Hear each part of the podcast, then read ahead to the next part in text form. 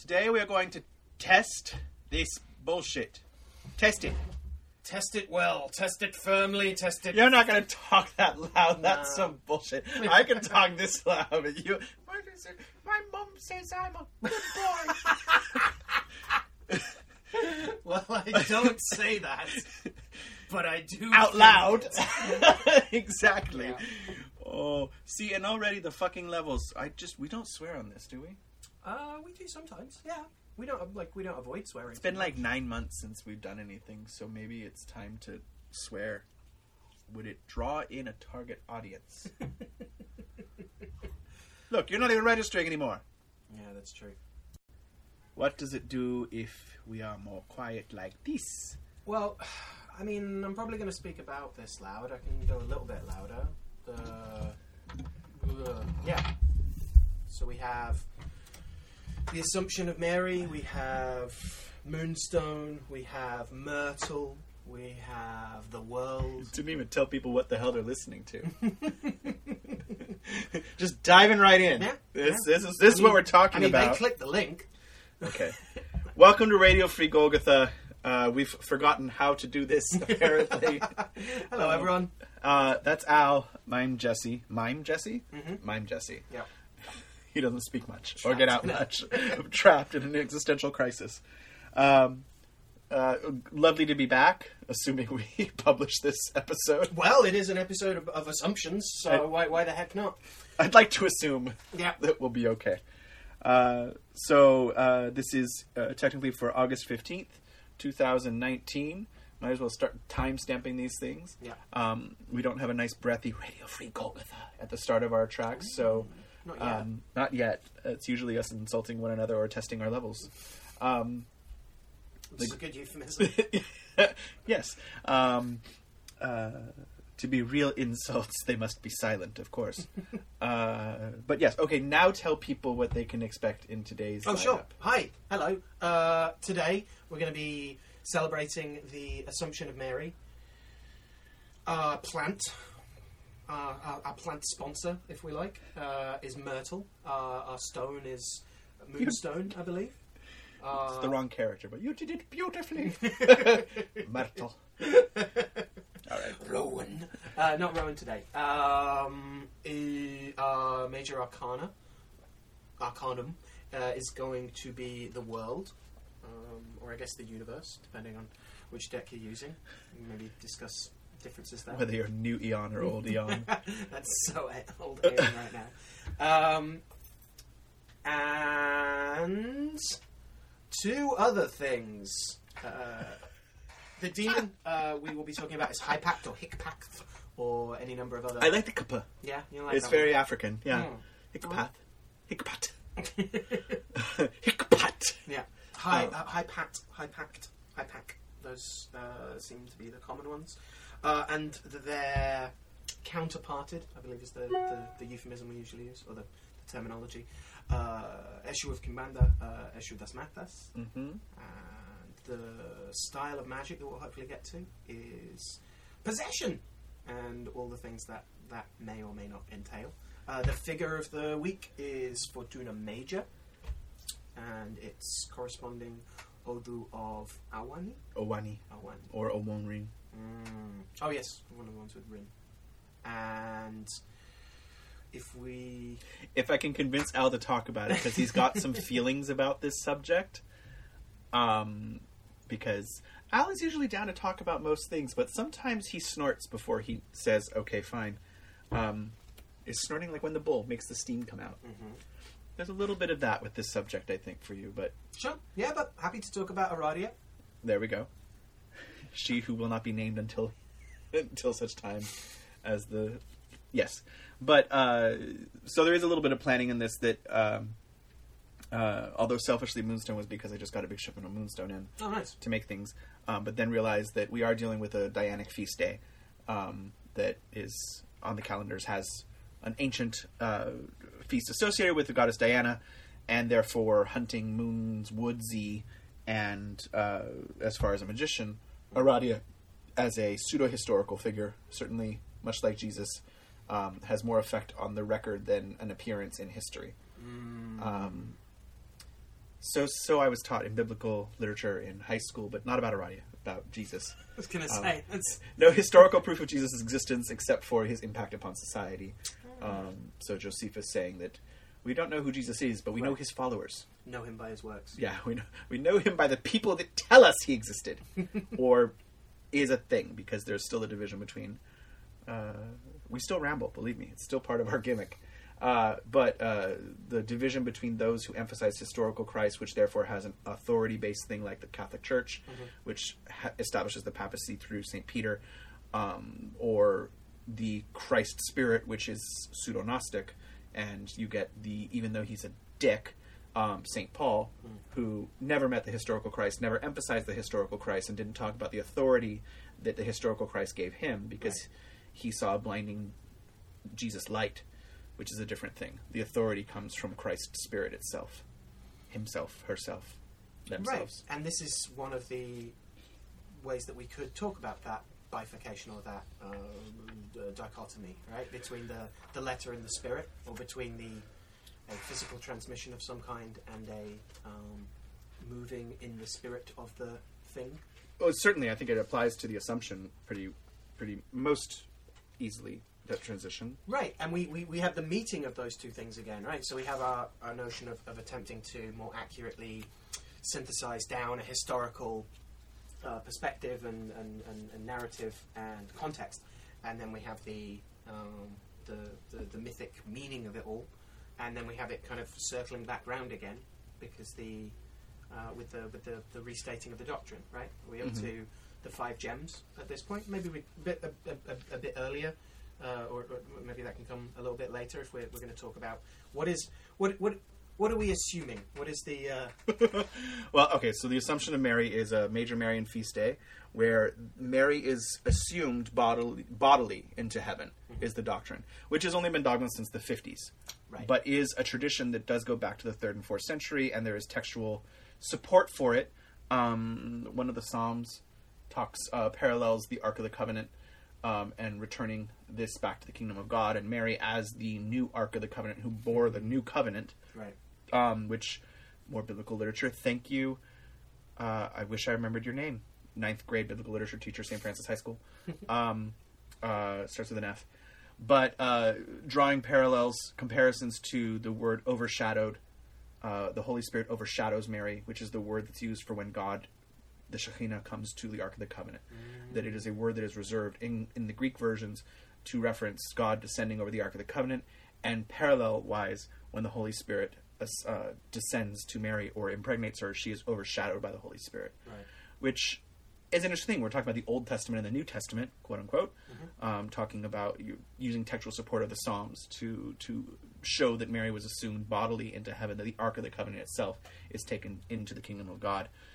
Um, but what this is interesting is is that it, it's one of those like at least it's not a time traveling Jesus thing because the Immaculate Conception to me is time traveling Jesus, Right, and right, that's right. its own fun thing. Mhm. Um, but this one, at least, that the proof of Jesus's victory over death is first bestowed, as we know it, upon his mother at her death. Right. So he does say to the thieves, "You will be with me this day in paradise," but he also extends this, or that Mary's bodily assumption to heaven is proof of Jesus' success. So, as the mother of God, she's granted unique instant resurrection, which church doctrine about resurrection is so fascinating to go into because you're going to start applying, you know, I, scientific logic to it. Whatever your millennial version of, not millennial, but you know, whatever your millennia's version of that is, what your current time stamp is. Well, there is a bunch of millenarianism to it, right? You know, we, I just talk- meant like you know, like Oh. entitledism These- of of the post. these damn kids. Yeah, these damn kids. Not that. and the, and their heroin. Yeah, and they're they're tied soap pods or whatever.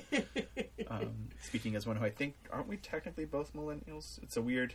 You so, are yeah. more than me. Mhm. Anyway, uh, okay, so that Go on. victory over sin and, and, and, and, and, and death, right? Primarily the victory over death, um, as you say, is is is Christ's. Uh, the evidence is that it happens to her, kind of uh, first or co-contemporaneously, if we're talking about weird timey wimey stuff. Uh, but but more, more to the point that it's it's it's the new Adam at that point, right? So we Mhm. are explicitly talking about a return to prelapsarian conditions. Yeah, that Mary is absolutely the the daughter of Eve. She is the new Eve. Right. Um, which is weird because then Jesus is the new Adam, and it's very weird when yeah, it gets very um, womb possibility of our in our earlier conversation, you know, uh, of Kaker being the womb that is contained on the the points on the end that contains the vastness. Um, that there's also this concept of wakefulness and sleep sleep sleepfulness, wakefulness and uh, or consciousness and lack of consciousness that uh, I think is most exemplified in, in Gospel of Thomas when talking about those types of things. Then, because this is purposely esoteric, but that the dormition of Mary is part of Christianity across the board. That at some point Mary falls asleep. In Catholic dogma now, she is at that point assumed into heaven. It is not known as to whether she dies and then is assumed, and so if she's zombie like Jesus, Right. or there is i think it's one of the quotes from maybe pius the something um, roman numeral insertion here um, that that does leave w- room for her uh, being not died alive and assumed Oh, um, which again is another one of those uh, 1950s things, right? yeah Um, it'd be it'd be Pius 12 at that point, wouldn't it? sure notes or something So there's uh, there's some links to the Book of Revelation as well, right? Yes. Well, the, the woman clothed with the sun allows for a Marian vision, and also for the Virgin Guadalupe, which is its own thing, and therefore Babylonian, Babylonic, Mhm. Babylonian, Mm-hmm. not Babylonian, uh, collect connections. Um, Orthodox tradition does say that she is resurrected, but that she dies Right. um, and is this this question of resurrected in spirit versus body is is the division in the dogma um, between many different parts of the church throughout history, both uh, Protestant, Catholic, and uh, as well as Orthodox. Um, I think the thing that's quite fascinating about it is that this is one of the the eight days of obligation in a Catholic's calendar. Okay. So there's you have to go to church every Sunday to be a Catholic mm-hmm.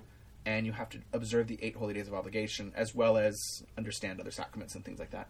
But this is one of the eight days you must go to church. Mm-hmm. So there's something about that that's quite interesting. That like this forced Marian devotion, like m- understanding Mary, is so important to being a Catholic that there are forced days where you must go.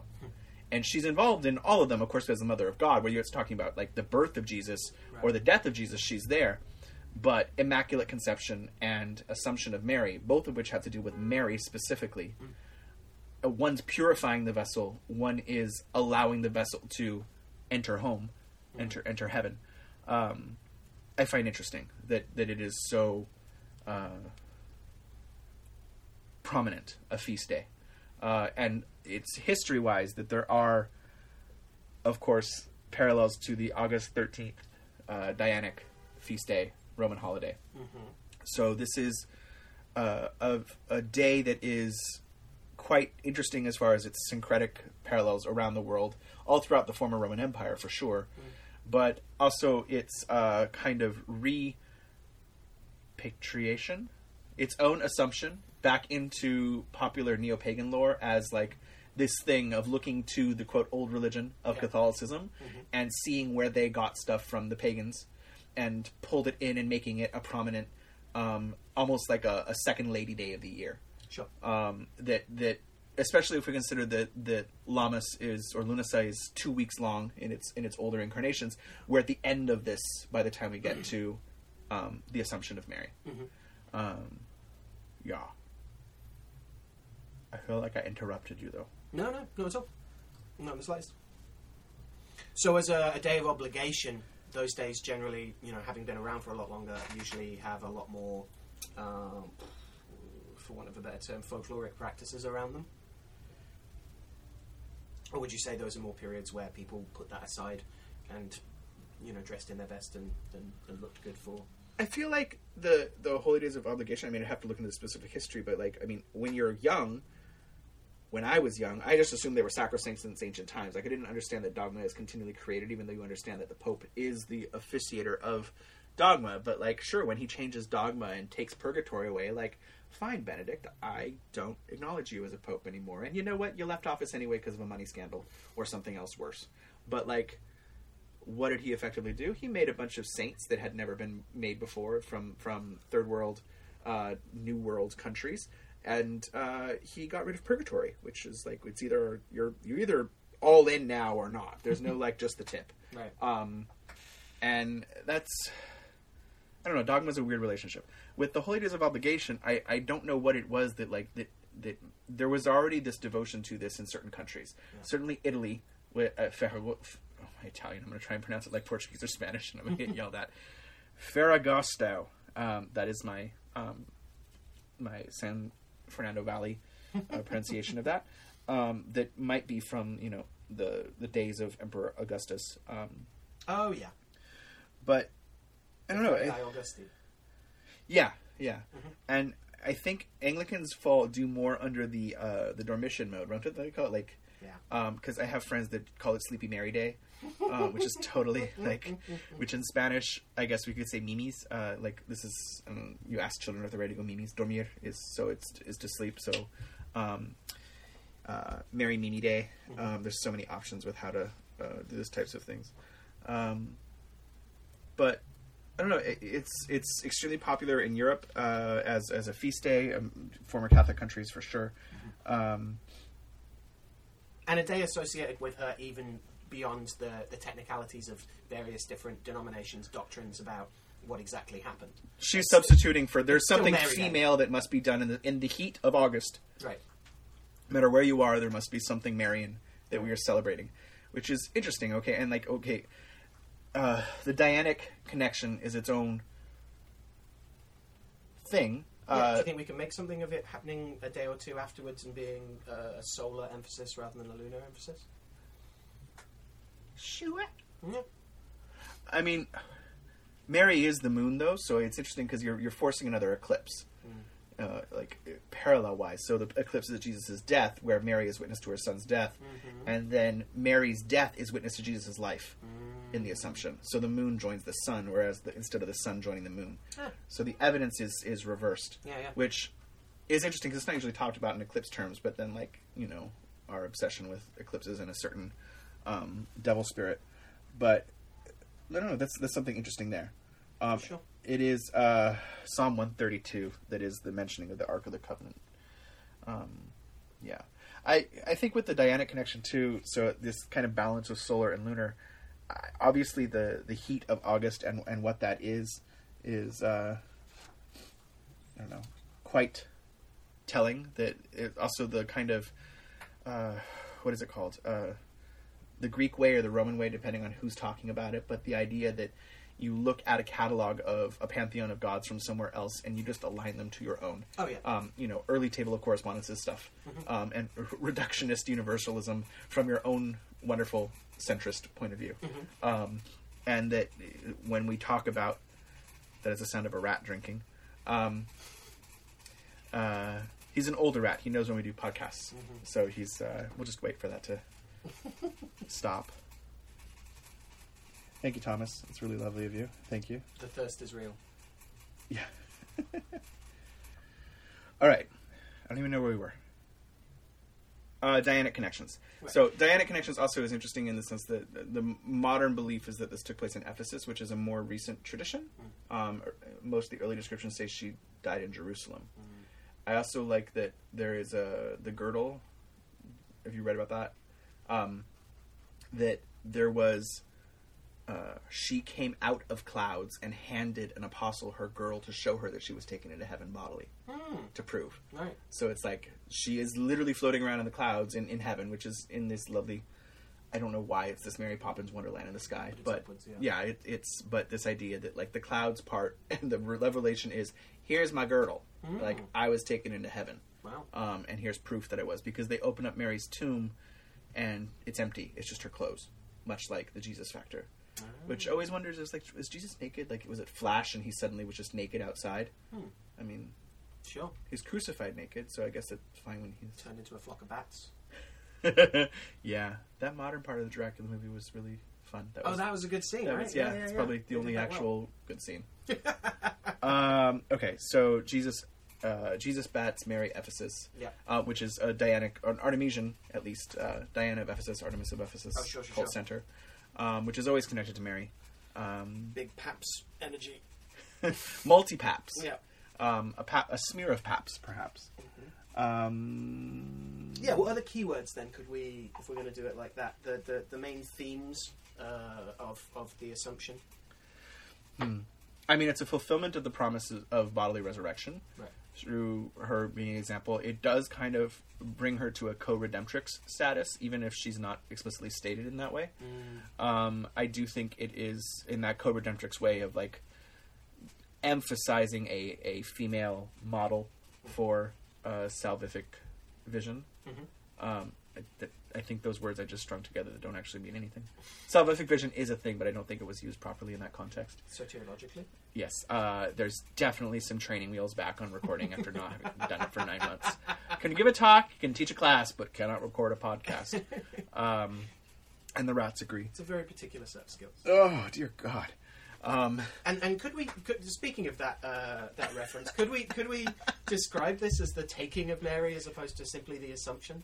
No, I think assumption does in this, or not consumption, Right. um, but uh, that no, but it is it is taking, is it She's, not? she's, like she's tooken. Yeah. uh, assumptio means she's taken. Like it's it's, but it's not a uh, ravaging. right. it's not i mean it is in, in soul perhaps but it's not the what did they call it when it was not the rape of proserpina but like i think it is ravaging or something like that there's like another euphemistic term that is the abduction she's she's assumed not abducted. And you're like uh, girl wasn't abducted. Like there, it's taken horribly forcibly against her will and probably you know it's it's a different thing.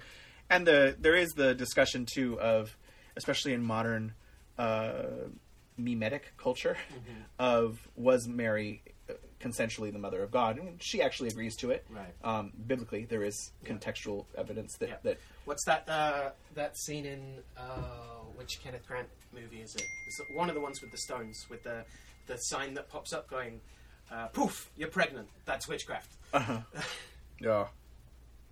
I mean, it's it's just an interesting thing of like, okay, we can argue historical truth versus scriptural reference, but at a certain point, which which begs to our conversation later, perhaps, or pre- predicts our talk, or what I think your opinions are about Aradia. Um, but the idea of I, the I just saw the meme go around of, you know, just just for argument's sake, why is it that if I steal something off of a corpse that's two weeks old, it's grave robbing, but if you do it off of somebody who's 200 years old or an Egyptian tomb, you're an archaeologist?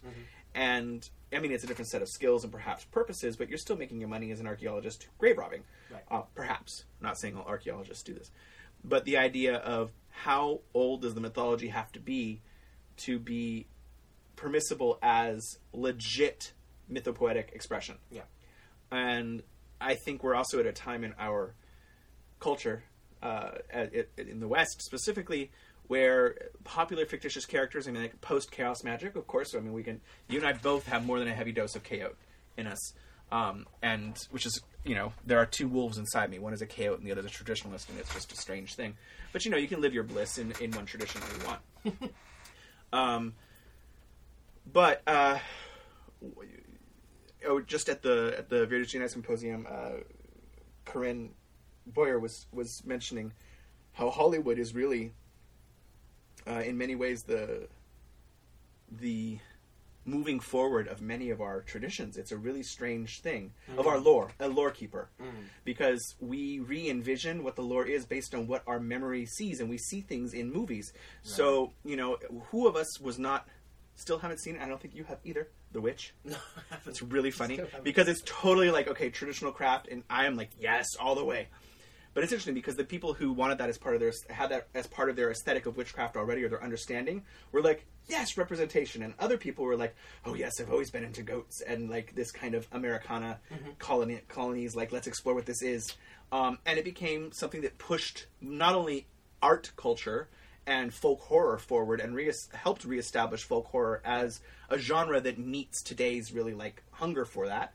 Um, but it also affected our traditions much. There's there's an increased rise on those things. So if if Santísima Muerte appears in popular culture on TV, people get more exposed to it. There is the lovely clapback of people pretending they were always into something that they've just seen. Of course. Um, you know, we talk about this with everything from the Cyprian revival to to to whatever the flavor. You can somebody publishes a book on and suddenly there's 80 billion people who have grandmothers that initiated them into that tradition that had not written a book or know anything about that but somehow the very specific things listed in the book are what their grandmother taught them and it's that whole like you start seeing emails and things in, in groups or personal emails and like i had a dream about this very specific set of things that's the third paragraph down in wikipedia Right. um, and I don't know. I'm, I guess I'm a lot softer than I was 20 years ago, where I'm not angry about that as much anymore. Of just like your enthusiasm is great, that's great, but also how can we work on transitioning into a state of confidence where you can just be like, this is really amazing.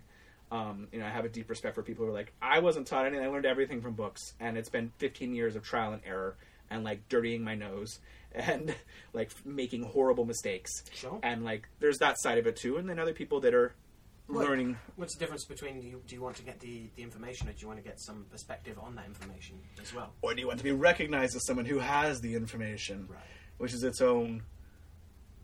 Hmm, we, knowledge is great. We're both like, yes, let's Pro- find, let's pro- like, pro- pro knowledge. yeah, pro, Yeah. pros Sticking at our necks out there. Yeah, Yeah, just, yeah. but So um, controversial. there's also the point where you're having a conversation and uh, you can uh, tell when someone is interested in promoting the idea as opposed to themselves. And so this is the thing when someone comes up and offers a new vantage on it, it's like, oh, great, let's talk about that. As opposed to, mm, unless there's times where you can tell it's genuinely like, this goes against everything I've ever read on the subject, heard about the subject, witnessed about the subject.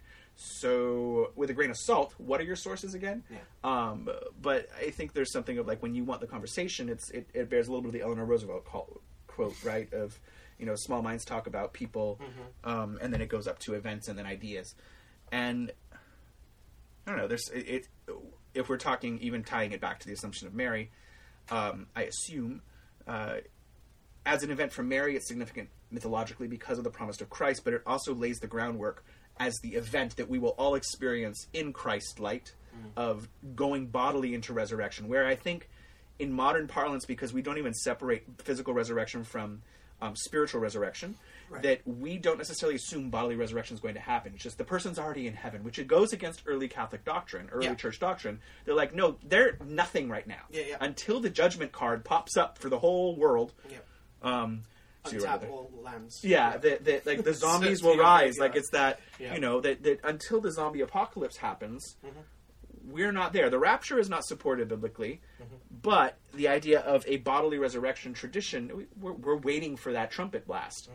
and and Mary is already there. This is one of the evidence that saints are already in heaven is that they're performing miracles. They can listen to us because they're they're conscious. Because they exist in an intermediary state. Yes. So they are brought into Christ's light already because they experience so much on earth, Mm-hmm. and therefore can intercede on our behalf with the the, the deity At the right hand of God. Yeah. Um, or the ear of God if you're Saint Monica, I believe, which is always just fun. Oh. Uh, because uh, of her role with her son, but that she literally, lib- liber- liberally, uh, turns the ear of God and is said to really whisper directly into his ear, which is always weird to think of like the Creator God having ears. Yeah. Um, I know we're made in His image biblically, but there is still the witch in me that's like I'm confused by this. um, plus, I do enjoy the kind of uh, Congolese understanding that image of God means the desire to create. Yes. That that our Yes. ability and desire to create is what makes us like God more than anything. Not a guarantee that that God is you know a six foot one strapping man with you know chest hair and um, glutes or so, I don't know why that's what I'm. Apparently, I'm dating God. Daddy. Um, it is. That's what it is. It's. Oh God, that's a whole other. Okay, I feel very attacked. Aw. Um, in a good way. Um, consensual attacking. Okay. Uh, so, as So a Dianic festival. Yeah. Is it talking? uh, Like I don't. You know, I do. We have other things that I want to. I want to get to as well. But the talk about it. no. we'll this- Let's talk about talking about it. Let's talk about talking about it. Yeah. Let's let's do it. Let's do it. Let's. uh... How to make it 20 minutes instead of two? What do you mean just semantics? Um, Uh, did you miss us? mm, hiya. So Ian the Ferragosto, right, has um has has connections to the Aminals, right? The the the, the That means animals, right? Yeah, yeah, okay. the- the Your Italian's much better than mine. That's definitely not Italian. it's definitely cutesy voice. Um, so there's this connection to beasts, right? Beasts of burden, Uh-huh. uh, horse races, I think, especially as well. Um, which again, this distinction between what's going on, not even folklorically, just with folks, and what has happened already. You know, this is this is something that seems to have uh, been going on since what the. Uh, the, the, the BC, right? uh, it's- Before before Christ. I think Right. it's actually a really good thing it's, here. It's Just Ferragosto, right? Yeah. Yeah, it's it's uh, uh, so it's um, it's it's August. It's one of the Augustuses. So it's been happening for a fair old while, but the idea of like where it goes in terms of what people actually do, uh, and, and, and, and what it what it meant for people doing it in the you know in the in the fifties or the forties or the 20s Mhm. of, of, of the of the previous century, as opposed to you know, casting the net right the way back and saying because it started, our earliest encounter of it is this. Mhm. Uh, it must have something still of that to it, and that's interesting. Is that is that the case? Is it? Uh, are we talking about a seed that still fundamentally bears uh, something of that resonance, or are we talking about something that, uh, as a as a you know living festival, can uh, amalgamate various other bits and pieces and, and become something so so separate from itself? And at what point is it just happening to slot back into a calendar of August, mid-August stuff, and thus gets like reincorporated as well? We have all these different things on the same uh, mantelpiece right now, so I guess we we're, we're inherently going to be looking at the relationship between them. Well, it, it brings up a lot of things that I'm sure.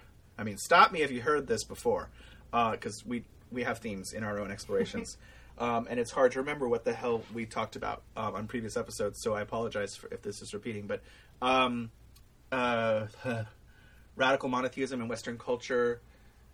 Insert author's name here. Uh, talks about uh, value centers Ah, yeah, uh, yeah. and the importance of value centers. So, if you are a fishing culture, that you would need to have fishing deities that support your fishing culture needs. And if a religion comes in, it must adapt. Which is the thing about Catholicism. I know there's it. Through the history of our podcast, Catholicism, the, the idea of folk Catholicism has risen in high prominence within the mag- magical community in the West. Um, it has always been a thing in, in Latin American magic, of course, because this is one of our, our bigger topics, of course, of looking at Catholicism and Protestant effect upon um, the need for pagan magic to be before Christianity or contemporaneous with it. Right. Um, and Catholicism is universal, not in the sense that I believe it is meant to be the one correct thing, but as an umbrella, it it doesn't try to undo. It just incorporates and says, as long as you believe that that you are going to pay us, we do not care. But this is this is the issue of incorporation, Yes. right? and, and a rearticulation, which is something that we you know we may well get to in talking about Leland and Aradia. Is like one of the things that, are, that that's done there is this response to well, some of this stuff doesn't look uh, old pagan; it looks uh, Catholic, but Catholicism is just uh, stealing old uh, pagan stuff anyway. And so But Leland is still American. Yeah. Is the thing. So there's still that American Protestant egalitarian thing of Oh, like absolutely, yeah. of like I mean the Church of England revolted against the Mother Church and nothing bad horribly happened. And so like it's okay if you want to reject modern Anglicanism, Episcopalianism, you can look beyond Christianity. You can skip past it and go back. But in a Catholic worldview, if you didn't revolt against it, it there's no reason to. I mean, when Right. when that that Mary inherits Diana's epithets, it's a natural evolution and it meets the needs of your society.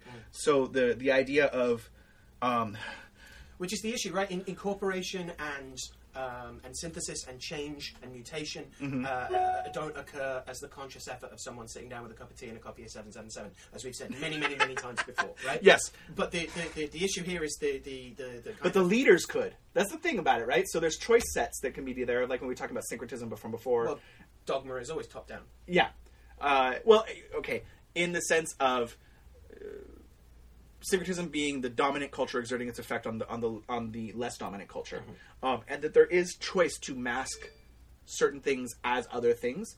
This uh, in the in the in the ongoing discussion of dual observance that that, Sure. that and as that term becomes more in vogue because of of folk Catholicism being more known about, but also going back to Chumbley's references of it and things like Sure. this. But you can't you can't take a, a reach around and say the elements of um, you can't just say that a saint is just the Catholic face that got put on an earlier pagan goddess. not by the not by the immediate first uh, second generation. Hmm. That's what we can learn from the Caribbean. Hmm. Of you can say that the Cabildo chose Saint Barbara because of its connection to her connection to explosions, gunpowder. She's dressed in red and therefore reminds them of Shango, mm-hmm. and she masks for Shango as a saint.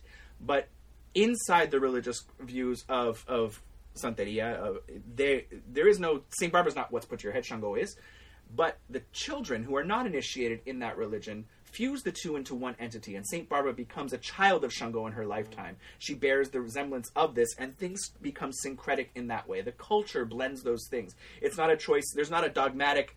Um, one person deciding what this is, unless they write a book, But that's or apparently make a movie. It's it's, it's, it's it's the it's the lived practice rather than a theological or a uh, folkloric uh, the, theori- uh, theorizing. It's not a it's it's not an interpretive model at that point, uh, which is you know one of the the things that I think is important to talk about if we're going to talk about Leland and, and Aradia. If we get to that. Well, we, we're already getting to it. Oh, yeah, we're, we're, mean, we're, we're, we're I mean, we might as well skip to the end of that already because it does tie. I mean, like the whole the, the suggestion here, and I, I invited Al to talk about his resistance to talking about Aradia. Um, Oh, that was just because I didn't want to do extra homework on the way here. uh, Remind myself of things that I got tired about arguing about years ago. well, I, I find it interesting uh, with with Aradia because she has res- received a kind of boost in current political climate as a figure for the rebellious witch, and it's interesting that we don't use rebellious witches that have earlier extant because there is this mode in the magical community that earlier is better. Earlier is better. The Greek magical papyri are the source for all magic that follow it Right, right, right. even though they're like the, the scrap table notes. Um, so this idea, and which com- completely goes in the face of folk Catholicism, which doesn't care about date. It, it, it's like, but I pray to this saint and the rain comes, so fuck your dates. Yeah, yeah. Um, which you know, to misquote Al of, I can't hear your argument over actual. Your book review over the weight of historical evidence. Yes. Or Um, historical usage, crucially. right? Well, yeah. It, it, it, even if there's an, a typo in a book, if people have been getting results with that typoed version, Yeah. what does that mean? Does that mean that there's a hole in magical theory? Is it just belief? Is belief a tool that we're using as magicians, as people involved in this worldview, or does the plant actually matter? Does it matter that hyssop is not hyssop? Like, like, what is it? Is it a good substitute? Is it a complete fabrication and mm-hmm. mistake? Mm-hmm. With Aradia, as far as tapping into ourselves and applying a psychological model, which once you understand psychology's effect on the Western world and then magical thought, which it is intrinsically its origins are tied into, Oh, sure. Soul revealing. we cannot go back to an early modern worldview the same way or a pre-modern worldview mm. because it's always going to be there astrology will involve natal astrology to the point where like well what does it mean that this my my sun is here and my moon is here uh, it, it doesn't it, i don't know if meaning is the same word. And we can't we have to predicate all those things especially when magic is inheriting thousands of years. And now with the internets and its availability and the democratization of knowledge to a point and translation of so many texts that now people who have never studied another language are having access to so many texts that are now switched to their linguistic worldview and are not breaking apart even by the the the, the structures and strictures of a language that automatically break you apart when you're reading in another language now we're even like we're it, it's interesting things are going to change Yeah. um okay so aradia So, Aradia. Uh, okay. Um, we're, we're, we're, we're familiar with what it is. That's probably the easiest thing to do, right? Uh, it's the, I want to say, second. It's worth talking about. Um, uh, Etruscan uh, Roman remains Mhm. uh, as, a, as, as, a, as a thing that is that, that's what 1892, and then I think what 1897 you get Aradia itself, which is 97 or 99 or something like that Okay.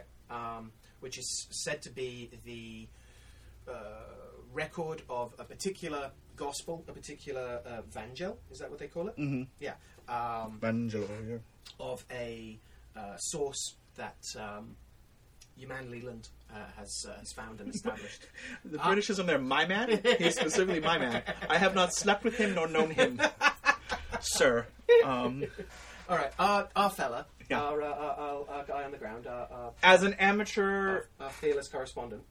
yeah, as a as a as someone who amateur archaeologist, eth- ethnographer, and all these other things, like certainly he is a uh, he is a kindred spirit, Sure. and now he's pulling out Hutton, hmm who was his advisor, I believe. Yeah, I have my own. He has his own gospel. Of, uh... yeah, I certainly have my own traditions that I'm trying to live up to. Yeah, yeah, I do. Um, so we we have a text from. Uh, she's from. I was checking. She's meant to be. She's uh, Maddalena is meant to be from the Romagna region, uh, far to the east uh, of Florence, and But Tuscan. yeah, yeah, but she's um, pulling out a bunch of stuff that she is at points saying is more a family tradition, and at points he's interpreting as a older underlying pre-Christian survival goddess. He's a pre-Murrayist Murrayist. yeah, I mean, the Murrayist fallacy is is a huge thing that plays into. I mean, I love me some Murray. I, mm-hmm. I love the possibility of its identification and, and its its huge influence on on Gardner and neo paganism is Sure. wonderful, but it's also symptomatic of the blindness of Western culture and especially Anglo-centric Western culture, where in talking about another deity as oh well that deity is essentially like this one for us. If that was reversed, would you agree with the statement?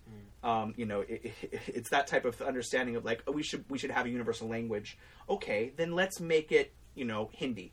Well, no, it would be much easier if it was. Yeah, it would be easier for you if it was on terms that you understood. Mm-hmm. But this is part of the thing of like this desire for a an organized religion. Mm-hmm. One, in combination with the idea of a text, and because of the Bible's influence in our stuff, Yeah. we can't get away from this idea of the text. That like, why would a family tradition like I don't write down how my family does Thanksgiving right. and there are similar similarities between the way that my parents do Thanksgiving based from their family's ideas of Thanksgiving. Right. Well, the easy answer to that, which then opens up a whole other set of doors of, of questions and problems, is would you turn up and pay people? Which is what he did. He would turn up and say, "I've got, you know, I've got this shiny bag of gold for you if you can spin me a tale." And boy, could they spin him some tales. Uh, I mean, uh, Magdalena herself is said to like move house so she can go and find more things uh, to to sell to him. Yeah. Right. Uh, now, that isn't to say that It's the those- loudest he's spoken. I'm just going to say. well, the, the, uh, I'd say on the screen. That isn't to say that those things aren't traditions, aren't, aren't values, aren't articulations, and uh, there is something to be said for a tradition, especially a tradition.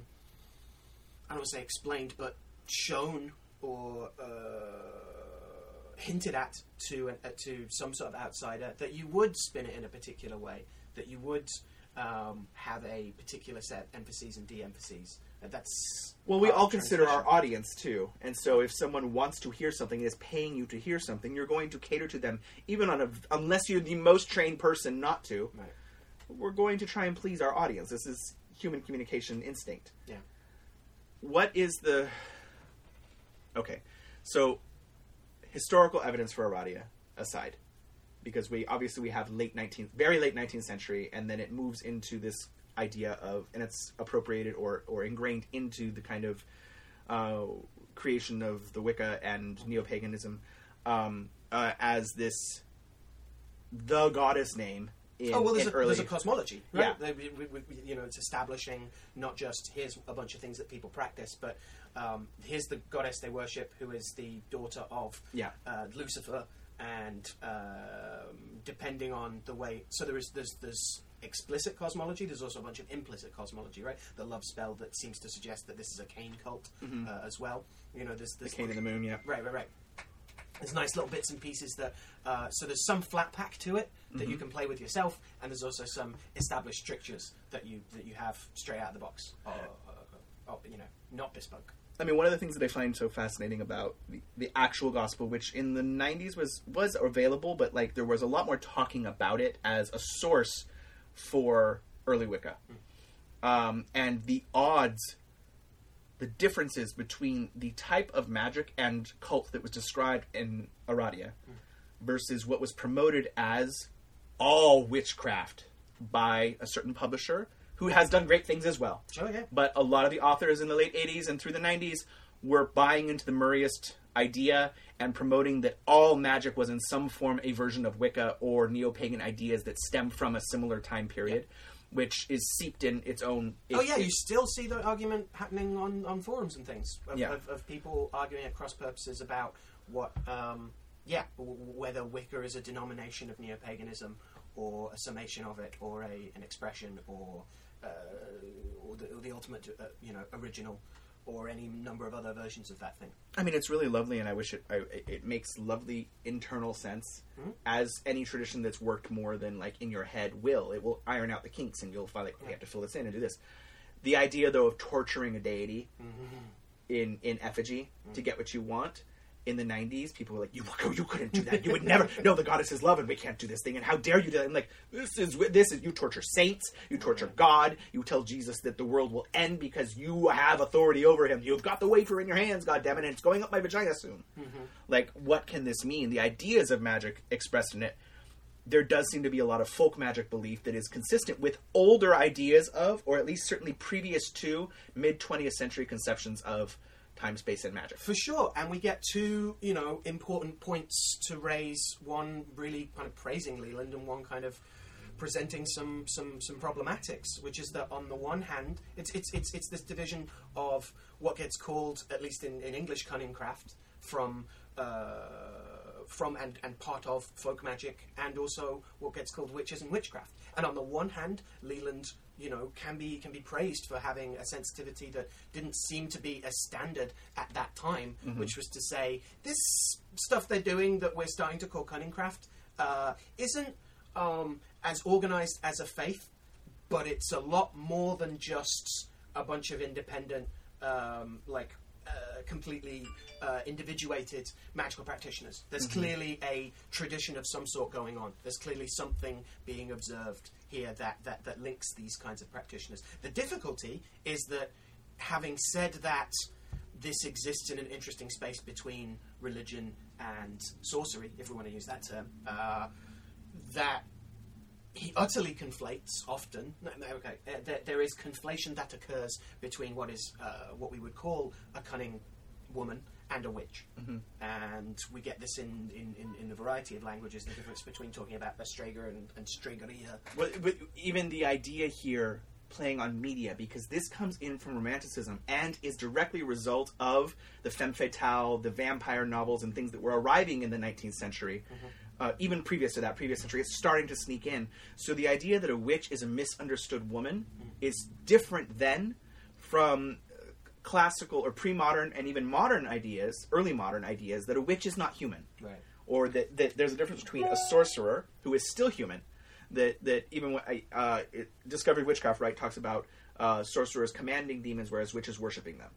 Uh, yeah, the devil. The devil. Okay, so this is an important distinction, and uh, dealing with uh, Julia, uh, who's uh, specialist in, in Pyrenean and, and Catalonian witchcraft. This is a big thing that I, she emphasizes it in her lectures at the Veris Junior Symposium and her personal work. But when you're dealing with Spanish culture, if you're dealing with borderland Mexico or things like that, witches are not human.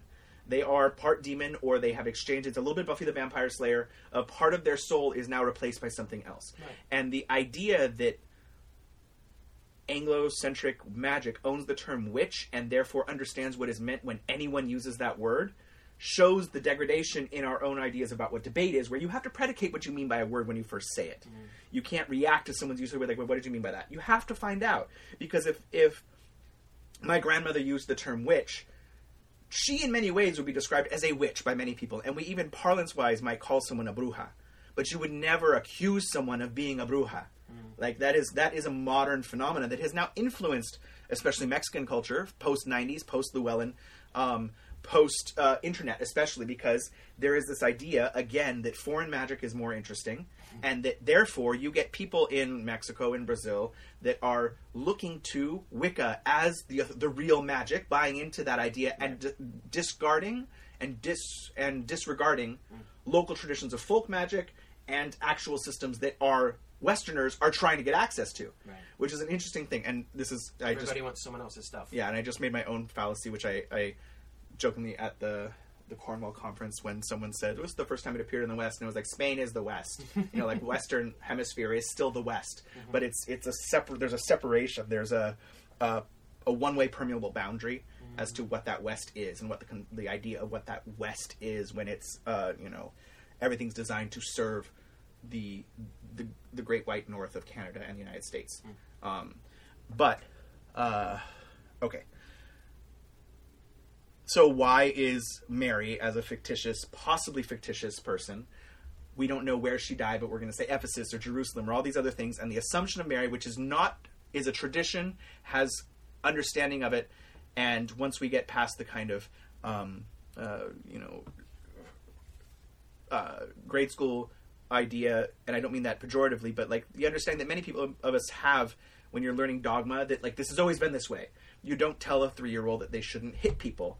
Um, or that they should hit people sometimes, or whatever it is, whatever your beliefs are. But like the Ten Commandments are very plain that religion has to cater. This is like too many things coming in one. Sorry, um, that you when talking about religion and as far as controlling masses, commanding masses of people, not the rights, that in order to establish yourself in a group of people, your tradition usually, if you want to incorporate more people, has to cater to more people, which means you cater to the mystic and the idiot.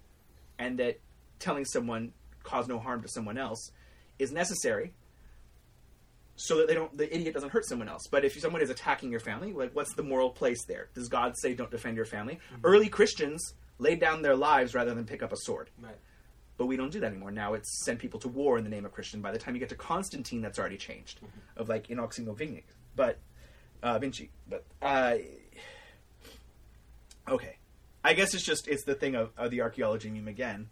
With Aradia, the references to okay, Aradea or Herodias as a, as a thing of it. Is it just lovely that it, it sounds like Herodias, who does have a tradition in Europe as being a, connected to witch goddessry, which is a, another figure I'd love to examine Oh, because sure, there's the, the murderess of uh, the Baptist. yes, the, the, this connection to this and her punishment for that, her being sent into the air, and in Spain being connected to the aurora borealis, and therefore cannot touch the ground, and that either Herodias or Salome is said to have been walking across a frozen lake and dies with her head frozen. Her head is her own head is severed, and so there's this thing of dying in water for the daughter, but the, the mother is still in air. The stepmother, who's actually her sister, who's not, depending on the, the relationship. Oh, oh, how about that? Uh, strange interrelations between a senior female figure of the air and a senior female figure of the water. What? Yeah, Um, connected once again. magic as is as incest never. Um, keep the power pure. Keep the power pure. Um, the father, nothing. yeah, uh, slut. Um, uh, which means the end, apparently, in in some uh, in the Haksan Scandinavian dialect. Um, uh, okay, so, So yeah, we have a rearticulation of an older set of practices, certainly, or a. So there are we there, you know there are three the you know um, Ronald's position is that there you know there are which I think he, he, he still keeps to despite the fact that you know Triumph is is, is, is what like there's, there's been a twentieth anniversary um, collection of essays. Uh, I do remember when it came out. Holy crap! Yeah, yeah, yeah. It was pretty ground it's a shaking. ways ago. There are th- there are, there are three uh, uh, notions of what how we might take Aradia and, and, and what Leland's doing. The first is that uh, it's entirely true, and this is this is absolutely accurate, and um, you know the uh, The American approach, uh, sure yeah yeah a, a, a very literal take that American Protestant. I mean by that, like yeah, that uh, the, uh, the you know the Carbonari and, and countless other sets of you know Catholic secret police didn't manage to root out this. My grandmother was a Benandante. Right, right, Yeah. right. Didn't Uh-huh. manage to, to root out this in, incredibly established uh, goddess cult um, that seems to have had enough traditions that someone would have noticed by now. Uh, that one seems unlikely, uh, but it's possible. It's possible. The second is that Like these true scientist. a uh, these, these represent um, uh, Maddalena's uh, actual family tradition, and so while it might not be as uh, Murrayist as this like standard, uh, everyone was was was worshiping. It's not one size fits all, right. but there's definitely elements of this. Yeah, uh, is, is, is, is another idea. And the third option, which you know needs to be floated at least as, a, as, as an option, is that basically made it up. Uh, he's not necessarily terribly well regarded uh, in terms of his accuracy about other books. Uh, this wasn't, you know, his flourish, and he then kind of finished. He wrote, you know, many other books as well, many of which have also been uh, discounted as uh, as having uh, romanticizing as, as, as deciding to print the myth instead. You know, and, it, and, not just because he was the controversial figure that was supporting the witch in the face of the establishment telling him that this couldn't possibly be the case. No, he the, the, the technical details uh, the, the the the the training that he may or may not have even received. You know, uh, not to not to play that um, uh, the lineage of people you don't like.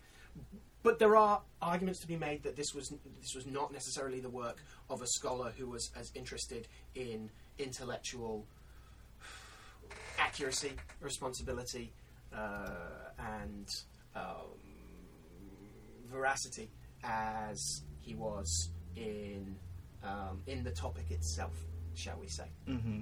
So uh, it certainly seems most people that end up looking at this uh, in any depth seem to suggest that there's a mixture of the second and the third options going on here, with an emphasis on you know he's not he's not creating things out of whole cloth. He's he's taking um, many different uh, extant things, or the people that he's getting it from.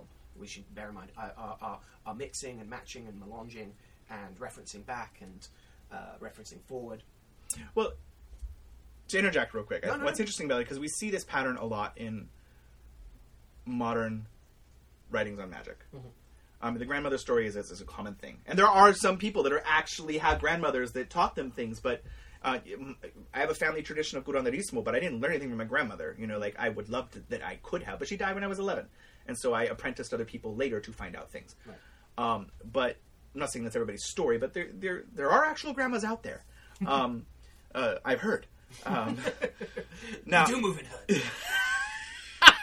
oh, Abuelosaurus. Um, so the I guess what's interesting or uh, something to consider too is that sometimes there's this automatic assumption that it's nefarious, Yeah. and the result is nefarious. But I don't think that many people who do this third type of option, I think many of them genuinely believe this because they want there to be this information, and they don't necessarily think that they're doing damage by putting it out there in those terms. Um, do you know what I mean? I, I don't. I think that they're well. I know people in the pagan community that have done this. Right. Um, and as wrong as they are in creating things whole cloth, are their intentions bad? I don't know if that's that's a really gray area. Oh yeah, sure. So I'm Yeah. not romanticizing it so much as saying, well, if the person can say, because there's often the thing of the grandmother case adding legitimacy to what is otherwise a really beautifully creative system that might some of them make incredible internal logic Right, right. and get results for people regardless of historical veracity or not. And what is veracity? I mean, Mm-hmm. sure. like, and uh, my issue is that myth is bigger than something that you just, you know, pull out of a sack. To myth does not mean fake. right, right, right. And it's not something that you just like pull out of a sack to wave in front of someone's face and shut down an argument about actually interrogating what our ancestors were doing. hmm Um, uh, you know, we, we, we- we see this in the relatively recent controversy with uh, demonolatry, and it seems increasingly the case that this Ducante notion of a family tradition of grimoires is um, rather more fictitious than some of the authors uh, who've uh, in, been involved in that corpus of, of, of, of material and a modern tradition uh, uh, have been uh, willing to come forward about. And at what point is that uh, a convenient literary device that you should see through uh, and understand as a, as, a, as, a, as a myth? And at what point is that just lying to your readership? Well, eh, this is what I sometimes stop me if you've heard this before. The Masonic uh, impulse of Masonry, which is really hugely an influence on Western magical model, does have this tongue firmly in cheek thing of the ancient rites have been handed down to us, and uh, you are entering into the school of mysteries that the Egyptians and the Carpathians and the Martians all have celebrated. Because we don't sit in a theatre and say, You're not really Coriolanus. Yeah. You're an actor playing him because you're engaged in, in, in for want of a better term, you know, the actual uh, psychodrama of the, the media is the message. Right, you're en- well, you're engaged in a, a- like at that point it's a play. Yeah. and and and and you're hmm, play. Uh, th- th- there's there's there's play going on. Uh, Not necessarily a ruse. right, right. It's not lying. Now, this is myth. Yeah. Expressed mythopoetically Right. in a ritual state Right. where you're being presented with information that may, the historicity of it is less important than the universal truth that you're gaining through it, but that does not mean that the cultural specifics or the contextualization of it is universal for all people. Right. Um, just because there are different words for sex does not mean that, that everybody has sex the same way. Um, oh, it's it's that was a really weird parallel. I'm not sure it's an uh, an actual equivalent. I've been full of false equivalencies today. Um, Al will beat me later. Um, but okay, all of our, we see we store up this shit for nine months, and then it's all got to come out in one giant ejaculatory manner. Okay, so back to Aradia. Key features: poisoner goes after the establishment of that is persecuting her people. Mm-hmm. That she was sent to Earth to teach people these ways mm-hmm. to free them from the bonds of serfdom. Right. It is funny how something pre-Christian seems to be reacting so hard against Christianity. Yes. Um, and okay, so she she she as a modern figure, she has the the growing out of literature traditions, the literary traditions of the noble herbalist slash magician, mm-hmm. Folk magician who is now achieving semi-divine status because they have power, Yeah. they are able to affect change, and they are now on the side of the underdog, which you know get you get this messianic property to her, um, which okay, this is a really inspirational story. Yeah. And you see the thing of it, and it, it gets changed very quickly when, like, I- just to, to bring up the the Farrars and their huge research into the Alexandrian Book of, of Shadows that's in the Witch's Bible, mm-hmm. and their early questioning, which was not popular to do, of publishing a lot of it and saying, well, we see these three magazine articles that Gardner got this passage from, Yeah. so maybe, but maybe he was, and at the time they wrote that, there was no evidence that Dafo existed. Mm-hmm. That, that there was this thing that, and they were like, well, maybe he got it from the New Forest Witches, and we know that there was something that he inherited it from, Yeah. But we don't know what the details of that was. Right. And it, raising the possibility has now, it, it, I think, as we move forward and time moves forward, it's kind of like how you know the Sunday crossword is an, crossword is, is answerable by more people on Friday than it was on Sunday. Um, they, is, that, they- is that still the case? uh, well, that's what I was told. um, I don't have. I, I, I, th- because the other example is used because that's um, that's uh, one of the cases that gets trotted out for collective unconsciousness, Mm-hmm. right?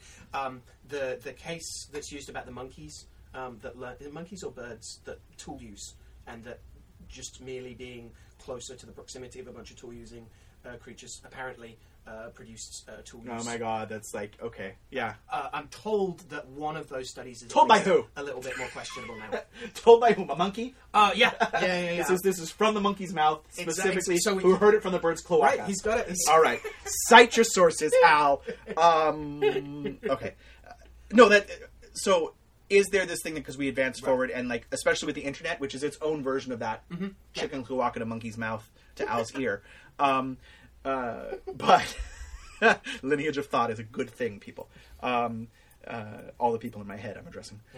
Uh, so we question the the need for veracity in and what this is one of the defenses in a lot of traditions right where like you, you holes are poked well that's not the case i mean a good example of the opposite of that is like the dalai lama who when a scientific discovery contradicts buddhist doctrine he goes buddhist doctrine not necessary to achieve is law anymore Right. like there must be a symbolic thing to it we can explore that but like yes this is the creation of the universe which is a philosophical tradition by most western standards because they don't want to acknowledge that it is a religion an appeal to right seeing and all that kind of business, which Yeah. which is which is legit, you know, uh, uh, a useful thing to do. To, to to say it's more important to look correctly than it is to to look at this correct thing. Sure, but is is also prone to its own problems of uh, re and uncontextualization of, of saying, well, this is this, this Can you can you say that modern Buddhism, Tibetan Buddhism specifically, is the same as it was 400 years ago? Right. But should it be? And this is something as an American, we have a constant reference towards the old world and the Sephirot that are Wales and Lincolnshire and and Cornwall and the the unifica- rigor of this yeah. particular Yeah, Sussex exactly. town that you're borrowing Yeah. craft from to then practice quote unquote traditional witchcraft in your Manhattan apartment. Mm. Hi, he's not talking about me. I don't live in Manhattan. so, uh, but there, there is this side of it, and I think there is a movement here that is it's happening where people are understanding spirit of place and ancestry in different in Sure. forms that are both destabilizing traditional structures, um, but also our, our American need to kind of put things back to authority that is from the old world, um, mixed with our complete muddedness and and non-inheritance of a unified cultural identity, and complete abhorrence for anything American. So it's except for culturally, wait for it, like what is the one thing that everybody borrows from, steals from, and doesn't seem to feel guilty about until they're pointed out on social media is hoodoo, conjure, um, curing, whatever you want to call it, root work. This idea that that is specifically American, but is Afro American, which is a different influence, and different regionalisms occur. And what is done in one city might have the same exact procedure, but done with a completely different plant. And we don't. This is this is the true melting pot there. Right. Um, but to deny its sources would be foul. Uh, foul. Fallacious? Fallacious, not. f- Yes. Bye, fallacious. Yeah. oh God. Okay. But it, it's that eternal argument that like New American Witchery podcast did that mm-hmm. years ago very well of exploring American holidays as like actual PowerPoints in our year. Why is it that we feel the need to celebrate an ancient Celtic wedding festival of a god that is not worshipped in popular culture that we don't celebrate for two weeks, but we just we're recording this on August second, so like Lammas is a big thing. It's one of my favorite neo-pagan holidays. I just the whole idea of a bread lady and a bread man, and mm-hmm. like the idea of lo- lady and lord comes from Hlafgard and and like l- bread maker and bread guard. Right. Like bread is life, and this early earliest of the harvest festivals. Mm. Okay, why is that our day? What is this pastoral nostalgia that applies to a Manhattan carpeted apartment that you're going to celebrate the, the psychological seeds that you are bearing to come to fruition at the end of the year? Mm-hmm. Well, does that mean that things you think of now are only going to be harvested next August 1st? I'm very confused by this parallel. But why is it that we don't celebrate with full magical vigor Labor Day mm-hmm. as the end of summer that we know it all is culturally? That that is when people start going back to school after that, or at least preparing for the fall. Memorial Day is the unofficial unofficial start to summer. It's always called that. But if the start to unofficial start to summer, if that's when people start going to the beach again, that's the, that's when beaches open. I feel here. like we are starting to get that with Thanksgiving in terms of its, you know, exploring its Jupiterian values and in terms of. Uh, slaughter of indigenous people. right, exactly. Uh, a I res- mean- a response to, you know, peeling off the, the nice white label of it and, and, and seeing some of the, you know, historical atrocity of it, but then also uh, attempting to have your cake and eat it in terms of using it as both a, uh, a day of acknowledging uh, you know, great tragedies done to indigenous peoples and also attempting to find things to be thankful for and to explore Jupiterian values of family, of uh, the expansion of the table, of you know the even the Thursdayness of it. Um, Taking the land to use of benefit and like having a relation like is, no, a, is a thing I see magicians doing. Yes. No, and and something I think is is every moment can nurture or deplete us, and like hopefully we spend tragedies in our life to be things that are are educational to us and move forward in a productive manner. Um, and I guess what uh, you see that there there's these articles going around. It brings up the whole idea of what a festival is, but um, to promote the origin of of Samhain of Halloween as Irish and this this festival that's going to happen to promote Samhain on an Irish idea, which of course just means November. Um, but um, that Halloween is an ex- is, is is an extant, uh, sacrosanct, unchanging tradition that that this I this uh, personally I still think there's this American impulse to tap into the ancient way. Right. This that, that grants legitimacy as opposed to necessarily like well you don't listen to all the pop songs you did from when you were eight you have nostalgia for them but like what is it that refreshes us and moves us forward that traditions that are stagnant die and and I guess um, I guess that corpse then gets rearticulated as well. Gets gets eaten and and and, uh, and and vomited back up in various forms. which ties into two more of our themes in some way, I guess here. Um, well, I guess possession there in some way, but uh, as far as the Das Matas impulse, um, and uh, I'll ask, I'll pick your brain on hike path, hick path, path. um, aspirated ATs are far more fun. Uh, but the idea that uh, Italian law, what that is, that the vices of, of the forest kingdom in, in Kimbanda are greed and gluttony, spending more than you, or eating, consuming more than you are needing, um, that it's kill or be killed, that there's a ruthlessness to it, that it's a martial energy, um, uh, perhaps Jupiterian at times. There's, there's, there's, uh, the expansion of the strangling. yeah, it, there's there's there's something very difficult about it in that it is the source of life, but uh, and the wild and our return to the wild and understanding what is pagal, what is this quote unquote paganness, this untamed thing that we can tap into, and that our spirits derive power from its connection to the world of the dead, whether it's the ocean or the cemetery and the forest uh, the forest is celebrating the memory of all those things, burying the dead at the roots of trees, their fluids make joining the ocean of the dead under there that we then confine and separate into the cemetery in, in, in under colonialism, um, and then all of those things. Uh, the need for nature to renew itself. If something cannot adapt, it, it dies. Yeah. And similarly, interesting theme wise, if we go to because I'm jumping around here, Sure. um, Owani, which is the the correspondent Odu for Fortuna Major, can't carry water in a basket. The refrain deals with ideas of stagnation and the importance to stir things up so that things don't get stagnant. It is the dam that that holds the water that you must poke at the dam to let things flow. You cannot just let things stay the same, and that there needs to be a flowing. Um, a flowing, a flowingness, a flow. The spice must flow Right. um, uh, to preserve some notion of progress forward. And there's something interesting in that, oh, oh, in those connections that I see, even in just these themes, right? So Jesus can't stay dead; he has to move on. Mary can't stay alive; she has to move on, but then joins the greater life. Like it's it's poking holes in what you think is going to happen. That. Um, interestingly, even if we take that solar and lunar thing of like a lunar goddess now becoming associated with solar festivals, um, what does that mean? What does that mean when when the moon becomes unified with the sun, um, her sun in that way, um, and the the Cain and, and the Aradia coming there, like poking holes in the established order that that that there is Christian overlords or there's these things that are causing problems, and that we react and incorporate uh, mythologies that are relevant to our modern times, and we a this the the hallmark of a of a good tradition is its ability to adapt its stories to modern time, to find relevance at least Right. from its collection of mythos to modern phenomena, whether it's a right swing or a left swing, or you know times are hard, times are good, whatever it is. But that needs to be there, or the tradition will move on. Right. Like it- it will be left. Sorry, is is a better way of putting that. Sure. Has, Um, to, has to serve actual needs. not just be an escape. Um, Yeah. Okay, so looking at uh, Hic- Hicpath, Yeah. Hicpathian. Or Hypax. Yeah, uh, Spirit under.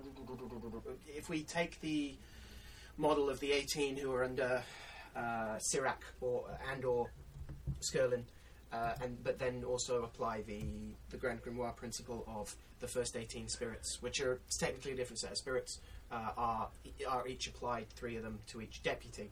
Um, then we get uh, certainly Hypact under uh, Beelzebub and uh, usually under Fleurety.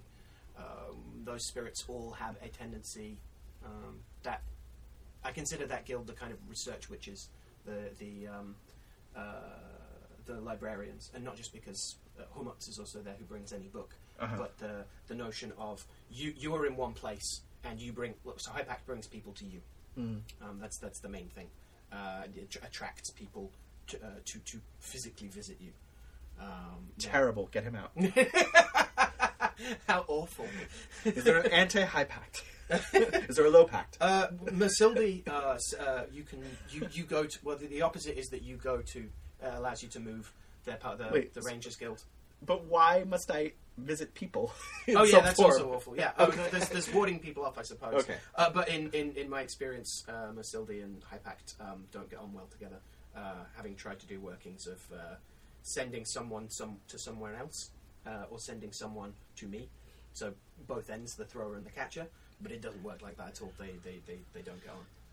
So I mean, with Eshu Das Matas, because the even the songs of talking about him running and running and running without end, Mm. like that. That's he's always in the forest, flowing, working. That the green forest is flowing, but it's also this reference to the predators of the forest and the prey of the forest, and this this kind of um, you know seeing a blinding, being in the forest at midnight and seeing a blinding light, and you think it's day. It's so bright. Again, kind of an eclipse, reverse eclipse notion. Um, but it's really just Eshu Das Matas doing his work, or it's Merim Das Matas doing his work, or it's Gavera Das Matas doing it. Somebody of the woods, and again, the woods carrying this weight of um, the dead. Always that the trees are the bones of the dead. That they're you know if you plant a tree over a grave or bury someone in a tree, um, that they're, the tree becomes them. There's part of their their life force is now in it. Um, I don't see the comparison um, too neatly. There are Eshus and devils that seem to um, be interested in the same kinds of things. Um, I'm not sure I see that too much. Uh, Yeah, it's interesting. most of most of those. Like, I mean, uh, Segal is also uh, in that guild, I believe. Um, Steven! Nuts. Look, he's doing it all for his hips. Um, my, my, my father criticizing uh, Steven Seagal's Aikido. Um, it's, it's, it's, it's not enough hips. It's all, it's all in his elbow. It's too much shoulders. Sorry, I Um, can't hear you over his successful movie career. it's like when you go to things as an out of work actor, like, I could have done that part better. or comedians Yeah. insisting that someone just isn't funny, Yeah. um, despite an audience laughing at them. Yeah, he's just not funny. Um, Just laughing because you don't know any better. yeah, yeah, If you saw me, right. right. I'd laugh at myself all day long. Okay. They, they, well, even even Segal, uh, who, um, depending on the take, seems to um, inspire visions or produces chimeras. It's sometimes said, uh, even um, yeah, or, or, or, or produces monsters. That's the that's the closest to a wildness that you get in that guild. A lot like the, oh yeah, I, I suppose bringing someone to you, uh, you you then have to have an encounter with them at the at the door at the doorstep um, that kind of thing. But no, they, they, they seem to have a lot more of a quality of um, holding up and experimenting with um, different ways of doing the same operation. Hmm. They, they seem to be very into like like the, the the let's test this research. What happens if we stir this seven times uh, un, under a, a new moon rather than five times, and we do it anti-clockwise rather than clockwise? And that seems to be what like certainly High Pact and Hummus uh, seem to be into, in my experience at least. Sounds like a dish shoot order. Um, okay. No, that is interesting because it, it is one of the, the the syncretisms that I, I would question. Yeah, yeah. There are many that I question. Bombajito questionings always. The only one that even remotely makes sense to me is uh, the Praia with Klepoth. Mm. But that's because of the the enjoyment and the the spinning and this nature of, of femininity and what this is. But Klepoth also being all Bombajitas, but like does the Praia energy, what is it? That beach, that flamboyance, that There's a- attraction. There's, there's, yeah, there's a kind of uh, sort of refreshment with with with, with Klepoth. Yeah. yeah. It's, Um, it's, it's, it's the sparkly gold of the sands, I suppose. Yeah. The side of it with Desmates is just I don't. Desmates is not necessarily plants the way that people think of them, and this is because coming from an African modality, you know, the the idea of how violent herbalism actually is, of like constantly ripping plants and exposing their blood, and that's what we're after is their precious blood The chlorophyll. wilds feels kind of Yeah. a good thing. I Um, mean, it's not not the woods. No, but or is it the weeds, or is like this this concept of of what it is, the bush, like that, and in the decided delineation in Kimbanda of Das Matas is everything except the plants in the cemetery is owned by the Das Matas kingdom and is divided in um, amongst the different kingdoms. But the cemetery, what grows in the cemetery, belongs to the dead. And what's interesting about that is that okay, well, where is that? Where is that crossover? Where did the mythology change? When does the archaeologist able to to claim their it's their job, not a, a hobby? Um, uh, but if we if cemeteries are new world, and the concept of burying someone in the forest is there, and they join the ocean of the dead there, when did that crossover happen? Why is Desmatis there? And is it about the, the parts of the forest that never get light? I always like that parallel that, that that certain things hide there. It's the it's the um, the uh, the Book of Kells movie, or like the, the the the creatures that hide in the caves, the the places that the forest never gets light, where the canopy is so thick we can't see what's there, um, and the, the the inherent danger in that Sure. of of what that is. Um, okay. In um, in the having checked the clavicular um, Salomonis de Secretis, the earlier version of the thing that will be- go on to become Verum, uh, there are there are some very specific listings that uh, the kinds of people Hypact gives um, reference. Give it. Uh, can make people appear to you that you urgently call for. So there's already a sense of like urgency. Uh-huh. It seems. Uh, if, we, if we're if we're stretching and looking for, for, for these comparisons, the idea of like an urgent need uh, for someone that you bring bring to you is interesting to me. Um, whether they're in a remote place or an army or the emperor or your sweetheart. Let's cover some bases. Yeah, so it, it, it, it's less, oh, it calls these specific people, and I think it, I mean, it seems to be more a kind of like, and this kind of person, and this kind of person to, to demonstrate a sense of like everyoneness. Hmm. That there's a, there's, a, there's a wider appeal. But that emphasis is made initially on urgency. And whether they're a loner in an army, uh, whether they're an emperor, or whether they're a sweetheart. So whether there's political um, ties or, or, or effect uh, from this person, or whether it's a, an interpersonal thing. I seem to remember it's high pact that uh, friend and colleague was calling, who was turning up on a golden toad, and kept it kept they kept making a, a big deal out of this. Oh, I. So there is a count of summoning high pact and then turning up For the third and final time tonight, there has been technological errors, and I'm very pleased that Al is going to replace re- replace this entire thing once more. Go, beautiful. The spirit turns up riding a giant golden toad in one of the early conjurations, and a lot of time is spent um, exploring with the spirit what this is about. Uh, in subsequent conjurations, the spirit turns up without its steed because uh, they seem to have got pissy and uh, frustrated that the steed was getting more attention than they were. This is interesting to me in terms of the way that spirits uh, are depicted as having um, vehicles or riding things in, in, in, in, in planetary spirits. Uh, terminology that's usually that they have a seniority of some kind, but it can also be another spirit uh, that they are um, literally riding in on, or uh, an expression of something more like uh, the things you get in some certain Celtic myth, where the where the spirit talks out of the rider's mouth first, and then the then the horse's mouth second, and and, and, and, is, and is back and forth thing. But Ba- as you- Balaam's ass. as you pointed out the second time, uh, uh, imagine a spirit turning up with toad medicine getting pissy. Yes. Who'd have thought? Yes. Uh, a spirit. The, the, This is our own like Betashik moment of like this is the third creation of the universe, but no one else knows it.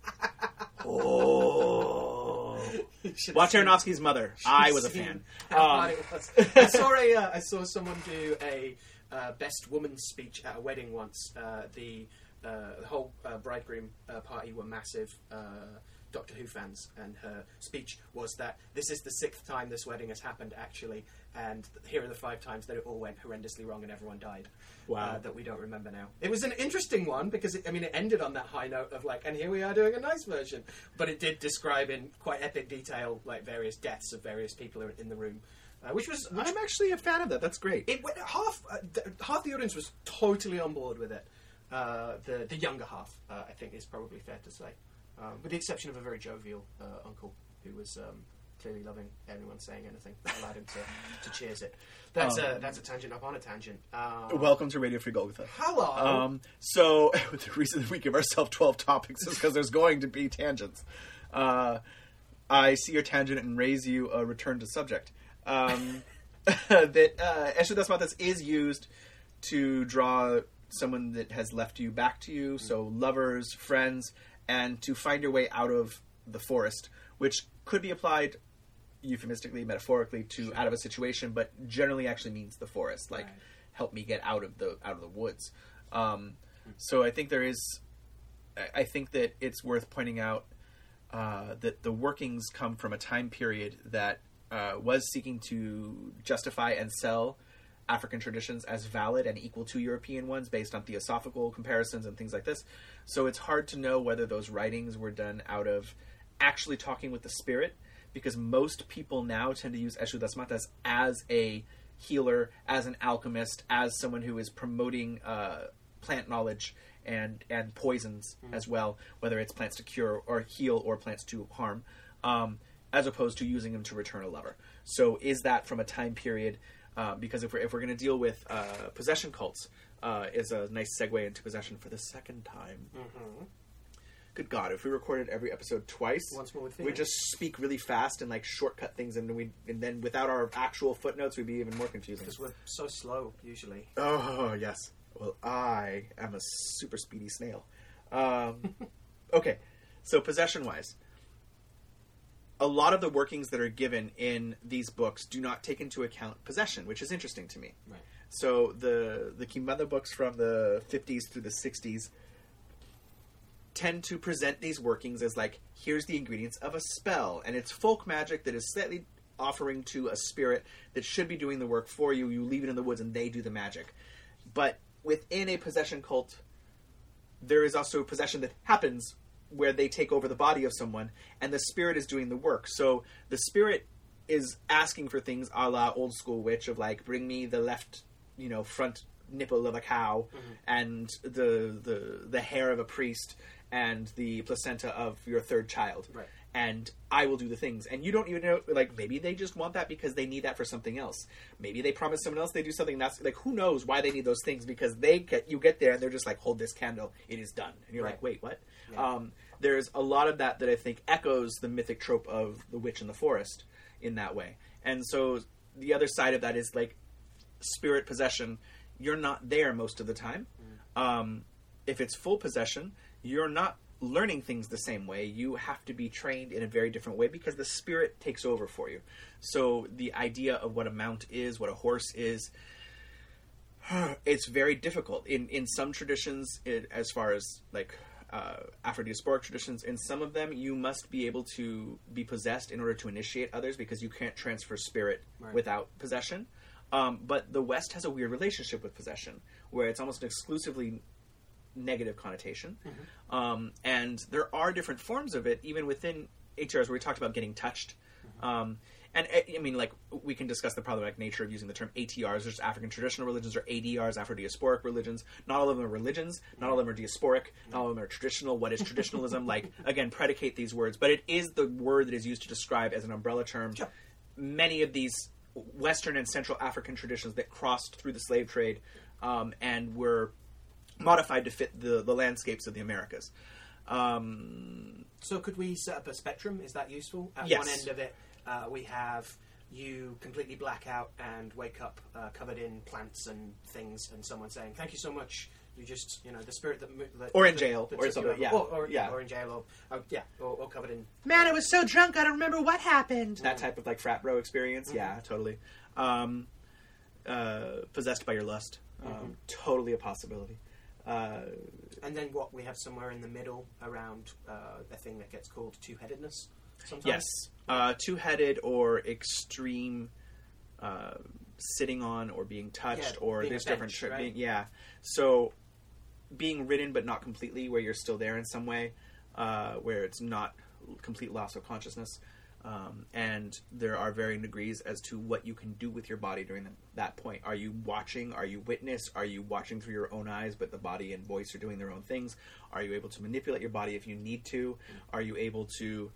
Um, and these are various things that are talked about in in shaman, different forms of shamanism and possession traditions of like the need that when a new spirit is coming in, that you need to be able to stay present because you need to be able to tell your body, no, snap out of it. This is not a good spirit, um, which is training.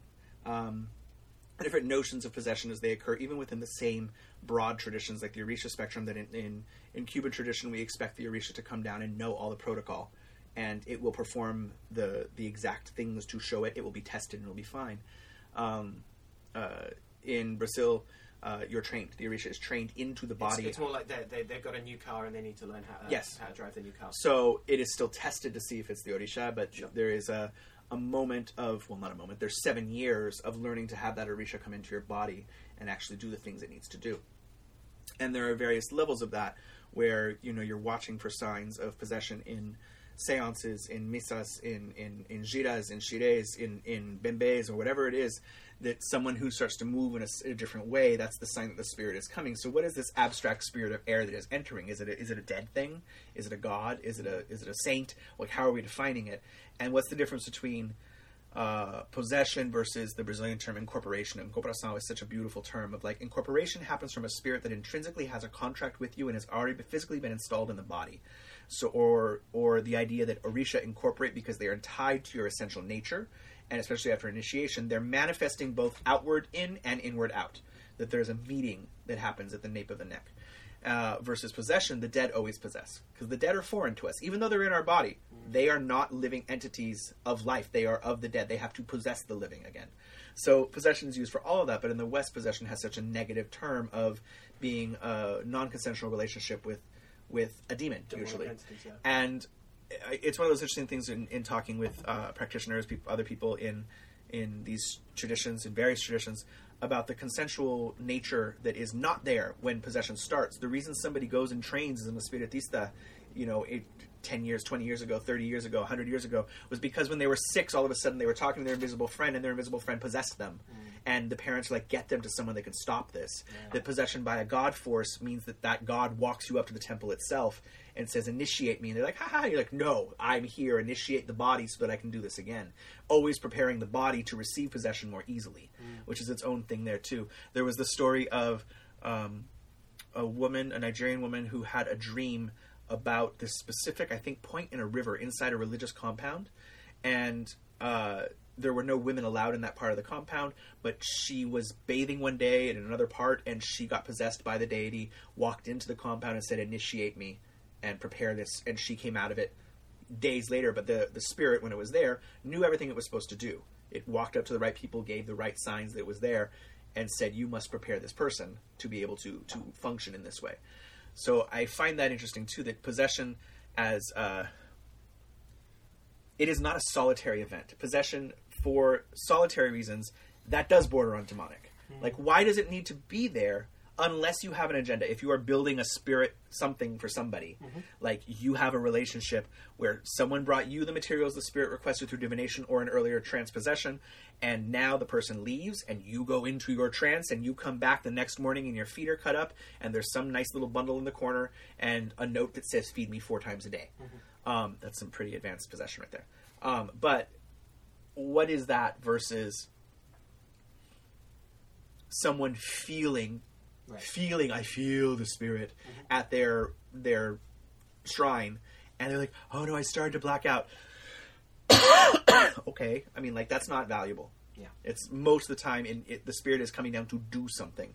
And the West's I feel um, my critical voice coming in, uh, which sounds like this, that um, the idea of satiating the need for ecstasis or otherness and mistaking rushes of emotion, newness, or uh, sensation for possession. What are you being possessed by? Oh, it, it, we can expand that on another level of, you know, is it the dead or a god? Is it in Kimbanda terms? Is it a Kiumba or a Mavambo? Is it an Eshu Pombagira? Or is it a shell of something posing as that? Right. And how can we prevent against those things? Well, there's a reason that these traditions are usually initiatic, um, or at least mentor based. Like you can go into something like um, Catimbó, which doesn't have an initiation structure so much, but there you train for a long time and then you're recognized, which is still an initiation structure. You're initiated through contact and through training. Um, whether or not there's a specific event that that says from this point you are now a- Sure. AD instead of BC Right. um, uh, you know, anywhere from 77 BC to like whatever 112 AD could be Jesus era, but um, I think the destruction of the Second Temple kind of kills it at 65. But hey, um, okay, so yeah, I think those different forms of possession are all interesting to talk about. You were since this is the third creation or the second creation or something, or either on Lilith or Eve, I'm not sure, um, or Steve. Uh, you were talking because I brought up channeling as like a Western equivalent of like there's still a presence involved when someone says they were channeling something. Usually in the parlance that I'm channeling. Um, I've been to many a festival where people are channeling Gaia, Right. and I'm like, I don't know why you're channeling the Titaness herself, but beyond Titaness, like the the original deity. Well, this is interesting, right? Do we take possession as being primarily a channeling? Suggests to me more that there is information being passed on. Uh, But this fits a lot more with uh, a thing I have heard as- called aspecting as well, where well, what's actually happening is that you're hearing the spirit or the god or whatever uh, telling you a thing, and you're passing it on. Uh-huh. And That's but- what aspecting is. um, I, uh, that was what it like. As opposed to that was what it was described to me at a festival once by someone. I don't know, like it, it, To be clear, I have no idea what he means by the term festival when he uses it, if it's music or like magic or like the wizards gathering in like the Shire. um, but okay, yes. Uh, I'm so mysterious. Um, And But you that- shall know him but- by his but this is the difference, right? Between, um, oh, I, I, you know, I felt this presence, and I felt like it was. It, it's they, they seem to start with these accounts uh, seem to start with the information that's being passed on, rather than the sensation, rather than a, a more embodied thing. And again, to uh, stand for Ochoa's uh, Society of the Dead, this idea of like contact begins with the body as well. Yeah. It doesn't begin with. It doesn't even necessarily begin with memory, or you know, I was suddenly just you know that that Proustian thing that can be spirit contact of like, why am I thinking about like this particular thing, or why am I like veering into this kind of half vision at this point, or or, or, or, or what? I mean, I guess why do I feel cold spots starts to be a bit more embodied, but the notion of like, why is my elbow twinging in this way? Uh, or, or not why is it, but, but, but an awareness that this is happening, and Uh-huh. that this can be a sign of a particular set of spirits, or kind of spirits, or Yes, absolutely. uh, or, or, or individual spirits. Like this is this this is how you know because you know uh, Grandpa's coming because my knee's acting up again. yeah. Um, and th- th- this start of it being it, it starting with the body rather than being a thing that starts with the uh, the mind or the logos that Uh-huh. eventually spills out into the body. That coalesces out of. Well, you bring up an important connection there with with a lot of transpossession, African transpossession traditions come out of dance prayer. Right. So kinetic prayer, kinetic movement that that aligns you to a rhythm that allows a room to enter into a rhythm together to quote pull the energy of pull the ashe, the force, or whatever you want to call it, mm. and create this chain that allows something to manifest. And that the goal. What's interesting when I see a, a, a criticism. Uh, I have seen many different types of drummings within within various traditions, uh, Vodou, uh, Santeria, Kimbanda, Umbanda, Candomblé. Uh, the difference of elders when they notice that someone else is starting to possibly be touched by a spirit, they're very aware and they kind of corral and push help push the spirit into the person.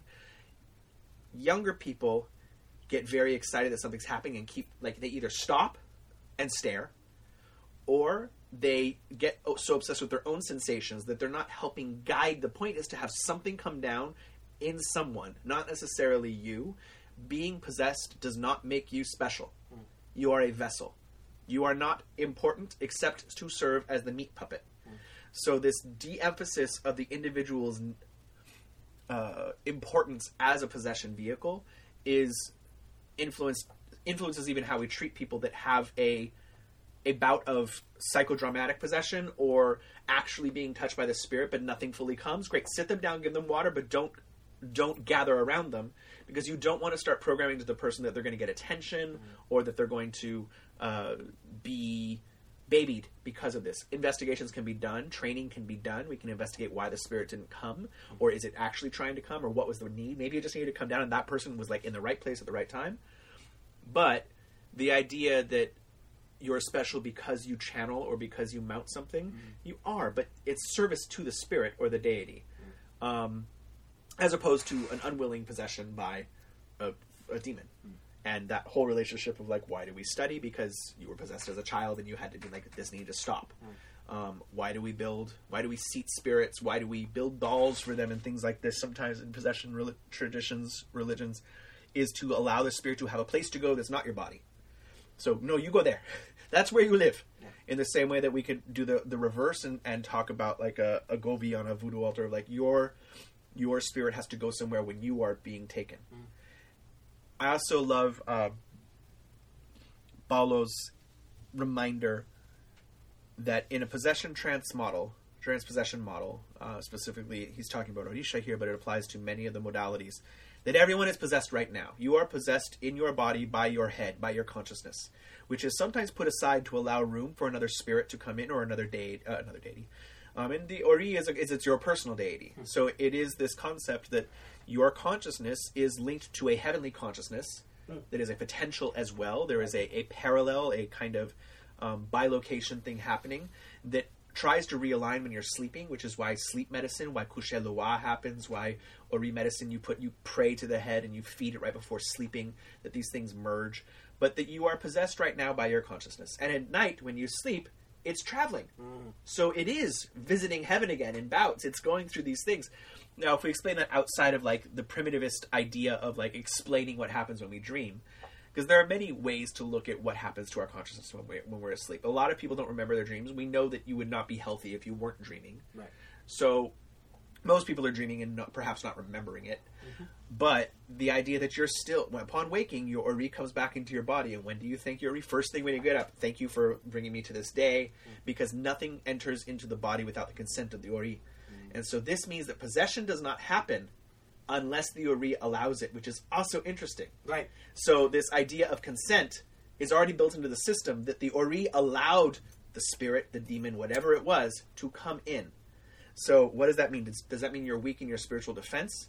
Is it's not, and I think it, we have to stop just short of victim blaming here for people who are doing this. But like, what is the hole in the per, in the person's consciousness? Not Ori is not perfect, Right. and and the concept of it allows for faulty oris, bad oris that you were in a hurry and you just wanted to get here, so you just picked the first piece of fruit you saw, and that's your ori for this lifetime. But our heads have different potentials. So if the deity possessed you at age seven, it's because the ori has a relationship with that deity, and it's like we need to, to do this. We need to find the body medicine now because the head can only do so much if the body's not prepared. Yeah. Long talk. Sorry. Mm. Um, you picked this particular part of the Sesame Street magic. What was what was your I, I was interested in what it means to not just be assumed into heaven, but what it means to uh, have heaven assume into the the, the, the onto the earth. yeah, Uh, what it means to to dance ahead, uh, right? What it means to uh, ride a horse. to ride a horse, to to, to, to, to to come down, as we put it, right? Mm.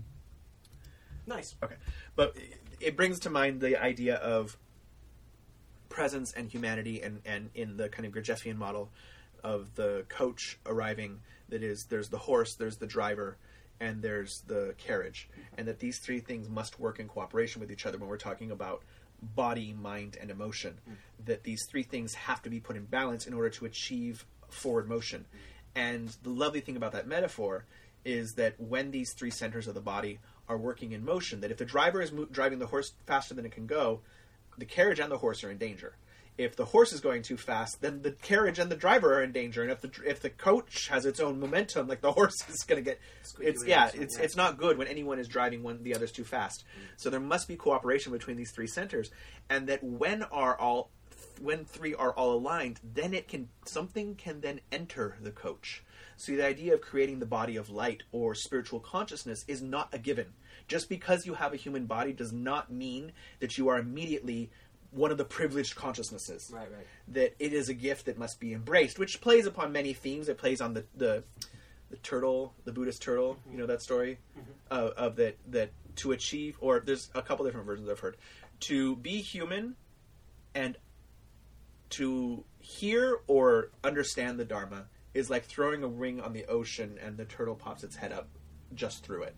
Um, some have even said to be human at all is that important, is that impactful, and that wasting your humanity on animalistic instincts is, is going to, you're not going to come back. You're not doing anything of interest Right. forward. Um, you know, and of course, this is I just think the preciousness of consciousness comes back there of of Ori of of understanding that Ori is head, Orisha is select head. That certain heads in the past have proven that they are of more import than even their own single life, and is their memory the thing? Are we invoking those quote unquote deities, those exemplars, those devi- deified ancestors that were evidence of something beyond themselves? That that then we understand what we're allied allied to. Um, syllables.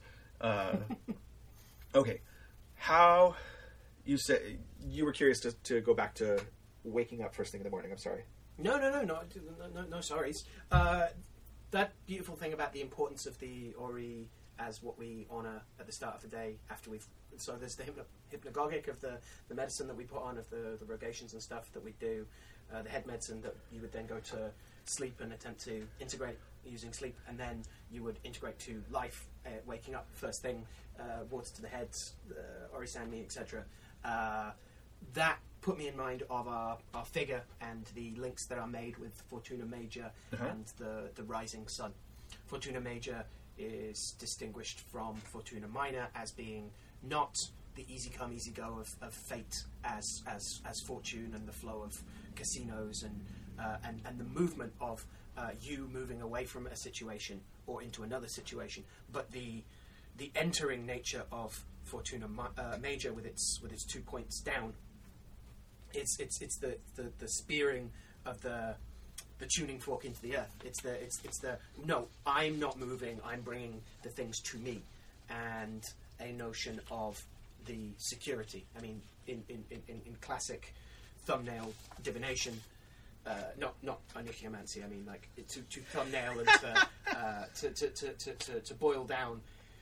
Fortuna Major is, is yes, success, triumph, uh, which uh, is interesting in terms of uh, the assumption being the, the triumph over death, uh, perhaps one of the, the, the major triumphs of of of, uh, of mortality of, of mortal consciousness. Uh, it's the hard-won success. Crucially, it's the it's it's it's that which sticks around. It's the the success that you worked really hard for, and that you built the means to keep. Uh, it is it is the the slow build, um, and there's something there about the start of the day. There's something there about greeting the rising sun. There's something there about um, all right, what's what's the work ahead of me today? Hmm. You know, it makes me think. Um, I have no idea what this metal tool is that has now become my wand and comfort, but um, Owani. Hmm. Owani is the realm is one of the primary Eshu Odus. Uh, it, it has relationship to poking holes in fate, Hmm. like the dam that is weakening. Like we, we want things to flow, so we must destroy the dam. But there's an instability here. Hmm.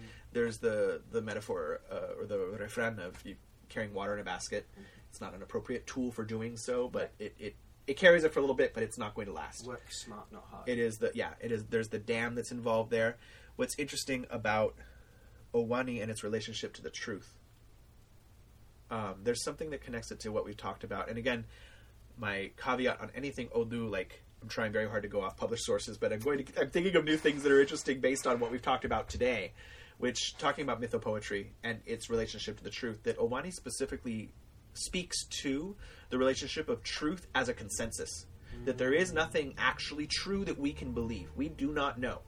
We arrive at a consensus either with past experience and, and rectify that experience with our knowledge, um, uh, our belief, or we go off of popular conceptions. So, like, it's interesting to okay, the sun's rising. Well, we know the sun doesn't actually rise, but like, there's something to it of like we see the thing rise, and everyone's like, "Its sun is risen," Right. and like, "Yeah, it's risen." I believe. Yeah, I don't believe you. Um, and there's nothing wrong with that.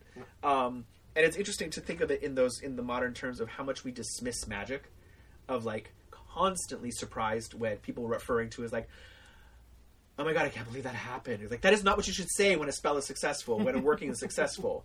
Uh, it- yes, it, it worked. Good for you. Do it again. Find out what worked. Repeat it. Right. And apply scientific method to magic um, is much better than applying magical method to science. um, uh, pseudoscience, bad. Right. Um, Right. Uh, dot dot dot, and a miracle occurs. Uh. Uh, dot dot dot, possession happens, and, and everything is solved. Right. Uh, but I think I think there's something interesting there of, of um, Owani's relationship to uh, even ungratefulness of, of, of like not giving credit where credit is due sometimes comes up there or just a, a distrust of authority that happens there a distrust of dogma um, the breakdown in that way um, That's interesting. In um, in a lot of the the delineations around when the greater fortune is not always the best thing that comes up. Uh, the figure called greater fortune is not necessarily your best chance. It also has plenty of uh, c- configurations that are bad. There seems to be an emphasis on this like radical um, self-reliance. Uh, that on the one hand, uh, yes, Fortuna Major is the the force that helps you like build your own castle. On the other hand, it's the one that refuses help for anyone else. And hmm. in any works of, of teamwork or of, um, of, of, of acknowledging someone else's uh, authority, maybe. It's interesting I mean, because it's the concept that like the dam will hold when it's obviously leaking. The water, the basket will carry water for me. Like you're not facing the facts about something. Mm. You are not progressing forward, not because you're not trying, but because you are blinding yourself to something. Which Eshu naturally is a, a force that confronts that. Eshu is movement. Um, the force of movement, the deification of movement, which works for good or bad, and we can direct it. I mean, things move either direction, and if we go outside of a linear model, then like concentrically from the moment of any interaction, and you know, if applying magical model to science, quantum physics supports my argument. Um, but uh, it's not saying that quantum physics is bullshit, but most people's interpretation of quantum physics is bullshit. Um, judgment, judgment. I'm a very judgy person right now. Um, no, I just the the trying to get away from stagnation to allow Eshu to do his job and move us forward is an interesting side of that. Um, another kind of Gurdjieffian reference there, and, and specifically, I mean, even to break it outside of pure Gurdjieff, I mean, like, I'll, I'll betray my alliances here of, like, I've been with Jetchi for as long as I've been crowned. It's been 13 years now. Uh, had a lot of talks with Matt, the director, Matt Mittler, about this, and even the way of planning things that um, planning conscious shocks to your system will allow you to perform better when when unplanned shocks happen. So why do we meditate? Not so that we know how to meditate when we are in a room and have perfect spinal alignment Right, and there's right, medi- right, music playing. We meditate so that when the tiger is fucking chasing us and trying to kill us, that we can be clear-headed and make the best decision to have the best outcome. Yeah. Uh, that's not the only reason we medicate. Medicate? Wow. meditate. uh, I mean, not unfair. The derangement of the senses, right? Yeah. The, what what to do, how to train what I've been thinking about as vital wit, right? Uh, not not the, the, the wit of speech, but the wit of, of action and awareness. And uh, is that your term? uh, I think so. Uh, I don't know. Maybe I, I nabbed I it like off it. someone else. Um, What? Hold the hold the thought because what you just did was that that question was something uh, at the. Let's speak a little bit about the VGS, uh, the Viridis Genii Symposium. Uh, Daniel Schulke was doing a, an amazing uh, lecture we're talking about aphorisms of working on the path, and specifically with herbs. But one of the things that he brought up, which I really, really uh, was happy that it was spoken to, was that many times when we come across um, something that we believe we originated, but we found out somebody else did it before us, that oftentimes this is in Western model, people are dejected by this. Oh, I didn't think of it first. But what it really means is how in tune with the path you actually are, that you did not have to have it spelled out for you, and your brain made the next step. Mm-hmm. And it shows that you are in alignment with the path. Hmm. And that that should be embraced, and how exciting that is. That, that that's when you start needing a teacher less, mm. because other things are teaching you. So it's not that your teacher you cast off your teacher, but it means that you can then be trusted to come up with magic, Right. come up with spells because you are able to predict. If you come up with a complex spell and find out it was actually written in the 1400s, you're like, maybe I sat up and I'm pretty damn sure that I sat there and formulated why it would work on my own. Yeah. So now you understand the technology of how things are done. You have stopped mimicry and are starting magia. incorporating. You are being possessed by the tradition. Mm. Ooh, that's an interesting side of it. So, sorry to interrupt you. I'll try and remember what I was no, no. Uh, vital wit and the notion of, of, of not comfortable in the sense of like mm, I'm cozy, but uh, being able uh, and capable uh, of knowing of, of, of knowing how to be in a situation when you don't know what to do. Uh, Adaptability. adaptability to an extent, but that, that, that moment of like um, an agility of awareness, uh, or, uh, you know, of, of being able to. I don't know. I'm thinking about this a lot in terms of like footwork, I suppose, but being able to know that you're off balance and still be able to like not fall on your ass, or if you are, turn it into a, a delightful pratfall or a you know a fancy um, called acting. role, a role. Yeah, it's good. Acting. I mean, like this idea of, of improv and what that is. That that what's the, the successful rules of improv, right? Yes, and you cannot deny the reality that's happening. You can't say nope, that doesn't count. We're not. What? That doesn't work in life. There's, I mean, I mean, Johnstone has some stuff about he he says you know uh, a no and or a no but a block can work, but it has to. It works in spite of itself. It, it's the exceptions that prove the rule, and you can't you can't start. It's not a true point. no, though. It's not a true rejection. Uh, in the same way, to me, I, you can work off of holy creation, holy destruction, holy resolution, but you can't have holy destruction without the bridge to resolution. It's not holy until there is something past it. So the rejection cannot just be no. Right. It's no and yes, and like there's there's got to be something that it bridges to a movement forward. So it's not The difference between blocking the scene and blocking a character. Yes. And what they're Resistance as opposed to uh, nihilism. Right. Um, Right. okay. That's interesting, yes. I mean, I, I, I'm always interested in this kind of um, somatic expressions, somatic feedback of just understanding the body as the constant tool that we have, and uh, our conversations a lot of the West's obsession with separating mind from body and spirit from matter. That they are concepts, but that doesn't mean that they're separate. And I, think about this from in lifelong researches, right, of, of non-oppositional dualism that is so inherent in in in Mexica Nahuatl cosmology. Of you can have two opposites that are by their nature intertwined. They don't have to be one or the other. It can be a little bit of both. It can be particle and wave. Um, it does happen, um, and is perhaps more teaches us more than assuming the truth um, and making all things fit our truth, which is you know the thinker thinks and the prover proves. As far as uh, Robert Anton Wilson, um, I, I like my invisible lighter to you. Um, uh, I actually feel like I have to write up a real lighter. Okay, there we go. Okay, there we go. Okay, raw, raw.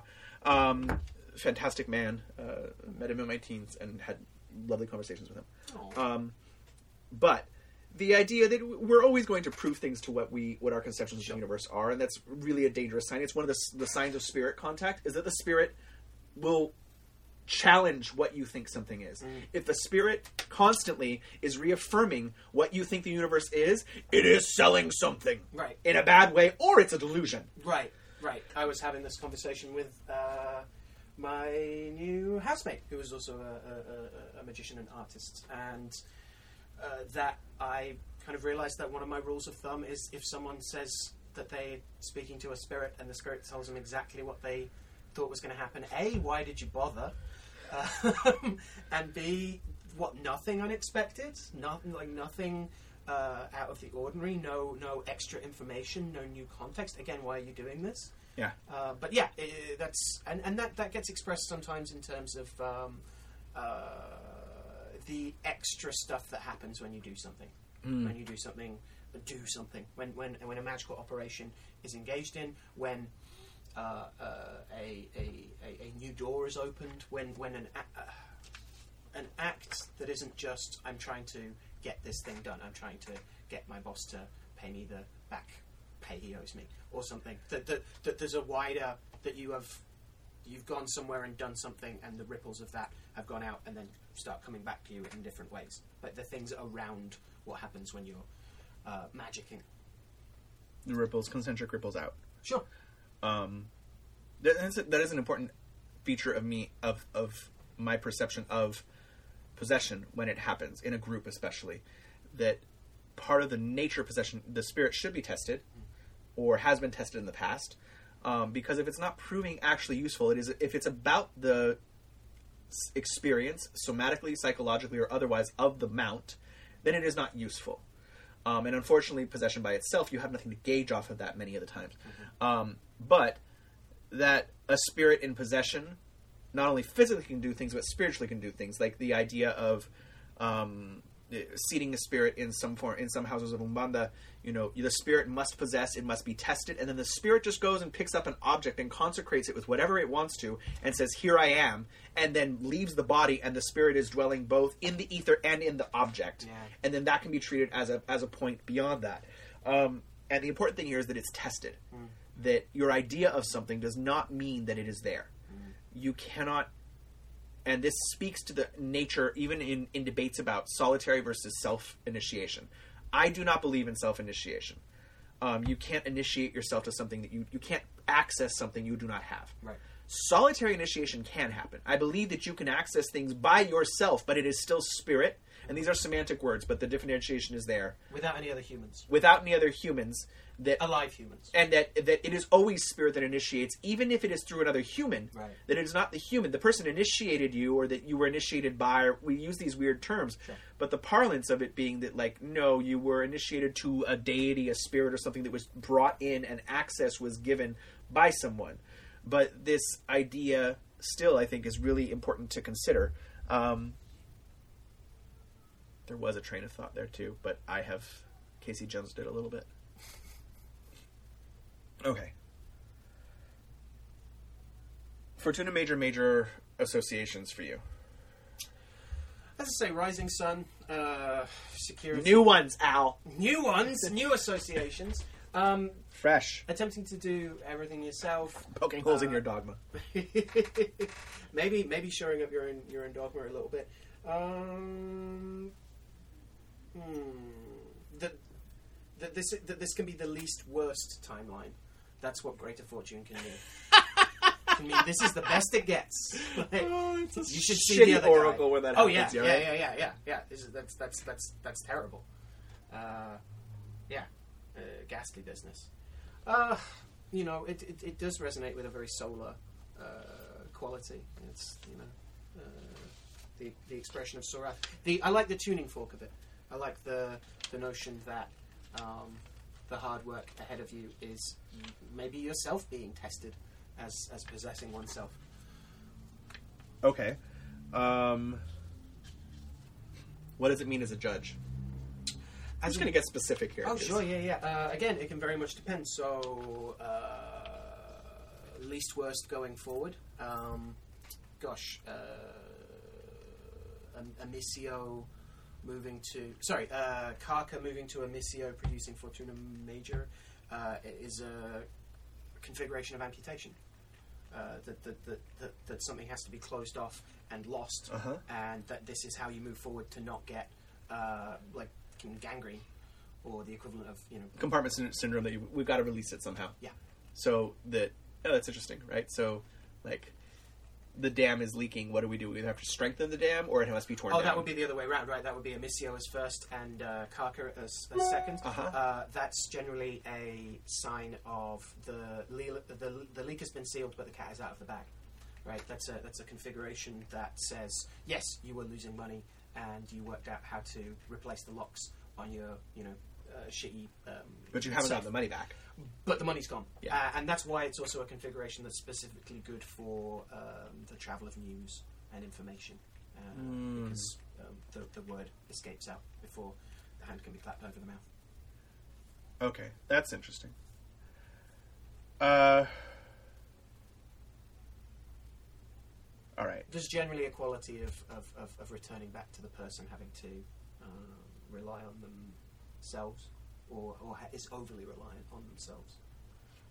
Well, you know, you make me think. I don't know why that was such a nice visual of okay, the rising sun coming into you, and the kind of um, Danae being uh, Zeus appearing to her in a shower of gold and impregnating her, and the idea of possession. Possession. Um, is it something foreign to us? Is it something native to us? Uh, what's our accessibility with it? Like, what is the control mechanisms that keep it in place and, and help us? But when you witness something beautiful, we talk, you know, ideally, uh, there's a permeability where it can affect us.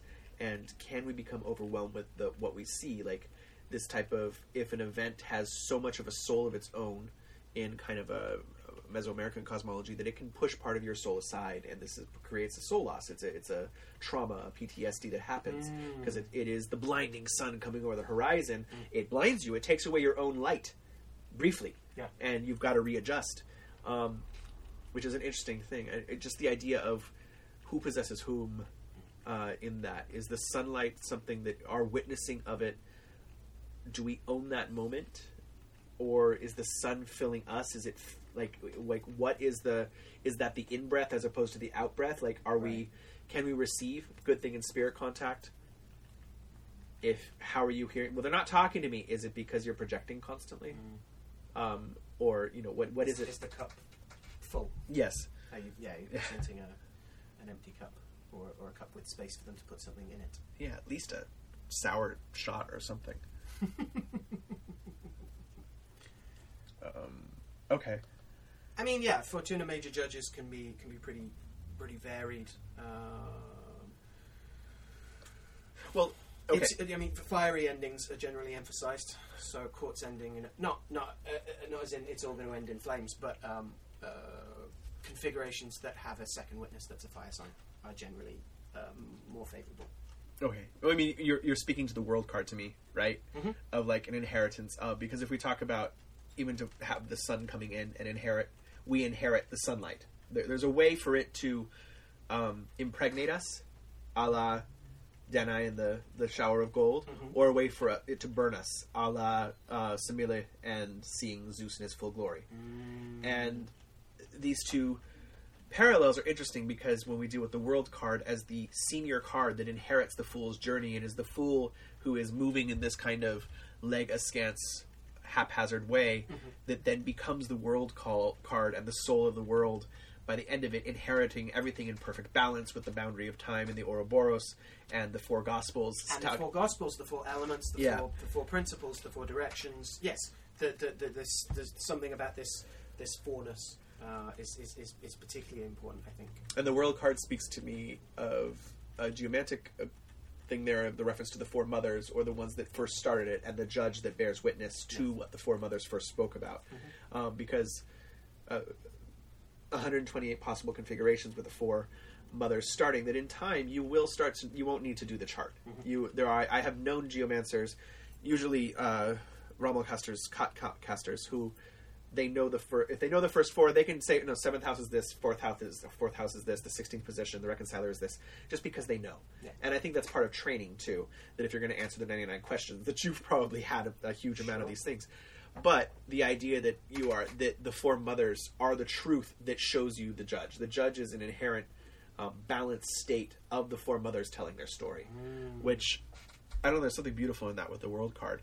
And certainly with the fool who is who, who is not floating in the timelessness of space of the assumption of mary the world card is a perfect it was al's pick um, uh, which it's funny because these are somewhat random. They're not drawn out of a hat, but there there is the like. Hmm, let's talk about this one. It might be connected. and We always find connections Yeah, yeah. between. That's part Um, of the game, for sure. Yeah, uh, because the spice must flow.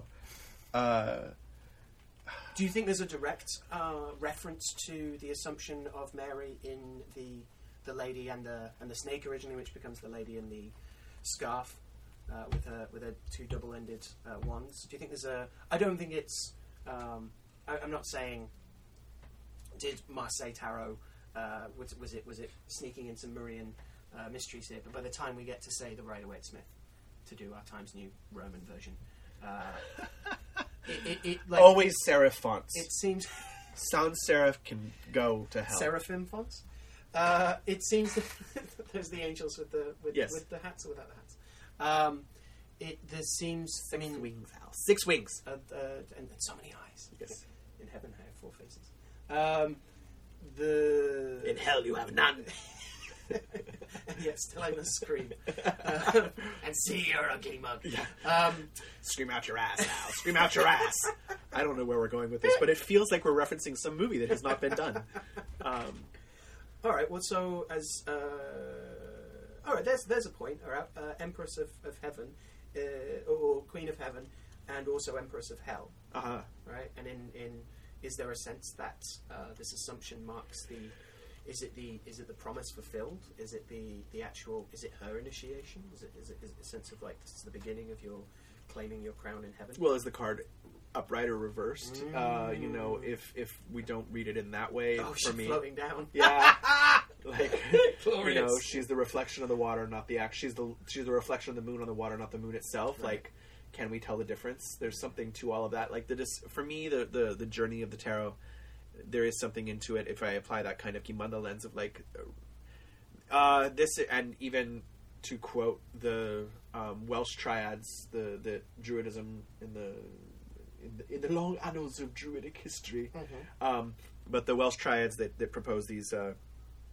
Druidic axioms, which are you know obviously later than 16th century, I believe, but uh, I think that wonderful pseudo historiographical book by Capt, C A P T, blue cover. Remember from the Pasadena Library? I did not steal it. It was still there a few years when I went back. Um, but it has the Welsh triads in there. One of the outstanding aphorisms in it is rewards and punishments are not the consequences of our actions, but the properties of them. And I Mm. enjoy that understanding with my embracing of Kimbanda of the only thing we are slave to is the outcomes of our actions. That the fool, in their first step, there is an outcome for every step. And there are, is a heaven or hell in that step. And that the fool will go through reversals and, uh, and and uprightness through the journey no matter what and will inherit the world at some point but what is the world that they are inheriting is created in that first step. And there's something interesting to me that of like like the fool is one leg up in the air, right, and the world is still one leg up in the air, and there's something about dance. I think um, one of my favorite tarot books is uh, Meditations on the Tarot, uh, which is uh, it's such a an amazing uh, a journey into Christian Hermeticism, but going through just the major arcana, um, and its section on the world uh, card starts with uh, quotes about dance. Um, uh, when he drew a circle on the face of the deep, then I was at work beside him, and I was his daily, uh, and I was daily his delight, rejoicing before him always, rejoicing in this inhabited world, and delighting in the sons of men. Proverbs. Um, uh, the uh, Isadora Duncan quote, uh, "One truly lives only when one dances," and it reminds me of the see. And I don't know the his, the actual accuracy of this, but the I think it's a Hafiz quote. But there was also that book by that guy who translated Hafiz, but really just made up his own kind of interpretations of it and said that it was translated. And so a lot of people quote Hafiz and Rumi, and they are not actually those poems at all. Um, they're just translators being poetic. Um, but the idea that my God is a God who knows four words, "Come dance with me," uh, is that's the whole poem, and I love that poem. Uh, I want to say it's Hafiz, maybe it's Rumi, maybe it's this translator's stuff. Uh, uh, flag it out to uh, us, me. Uh, but the idea that that the invitation into co-creating the universe is a dance, and this relationship with give and take, um, the the flow forward and backwards, um, is the the picking up of the foot and making the step forward, parallel to my constant metaphor of breath. But you know, one night foot. It's it's that Masonic thing of uh, neither neither naked nor clothed, um, short, uh, shod nor barefoot. Um, this kind of constant opposites. It's the Baphometic understanding, right, of being a unification of opposites, somewhere in between the liminality between Right. those things, Interstitial. being both at the same time, non-oppositional duality. Um, you know, this is these are my my masturbation words. Um, Well, even seeing like we're talking about the the, the, the, the journey, the alpha and the omega of the fall and the uh, and the world, we're we're, we're seeing uh, breath and the bones again, right? We have the, the primal air and and the Saturn of, uh, of well of, of Saturn playing double duty for uh, the Earth as well. and and also the as far as the gospel writers go in the corners of the world, that they're often depicted as winged. Um, so you have the winged bull. The eagle is already winged, but it was said to be Scorpio. It's, it's metaf- metaphorically it's said to be Scorpio, so it's the eagle that is rectified from the scorpion's venom. Um, and then the man who has wings, and the lion who has wings. Which I love that in uh, Venice, the winged lion is the because it's it's Mark's city, um, but uh, it's just described as a griffin all the time. It's like a griffin is not a winged lion, Right. um, but okay, Right, I, am with right. you. So Oh. yeah, you get that go- goetically as well when you talk about the, the wings of a griffin. Uh-huh. But we define a griffin as having eagle wings. Yeah. So Yeah. wh- what's going on here? Yeah. But eagle, like, yeah. Where is the understood verb in this? Like, is it wings like an eagle, or did like was it Frankenstein created? Like, if I use an eagle feather, is that the same as a griffin feather? Right. No, no, it's not. It's No. from an eagle, not a griffin. Mhm. Um, but, um, yeah. Does that mean their griffin wings or or griffin feathers are as illegal as eagle feathers in the states? I mean, it's Am I gonna probably way more endangered, right? Ten thousand years. Are they on the Migratory Birds Act? Ah. Is there a Migratory Cryptid Act? Um, this, this, this bestiary exists for entertainment purposes only. caveat bestiary. um, okay, so world touching on some nice things there. Um, the last two, I believe, technically on the list because at this point we might as well drive it home. We are doing pretty good on time considering how many tangents we've gone off on. So These are our materia, right? Myrtle, Myrtle. who I believe is a sister of Rowan, right? I'm not crazy in remembering that. Isn't so, isn't the one who actually has the toad put in her mouth? She's Myrtle. yeah, I think so. Um, nice Venusian references as opposed to the solar references of Rowan. Um, but uh, And Mercurial. You, did it beautifully. You did it beautiful. Rowan as Mercurial.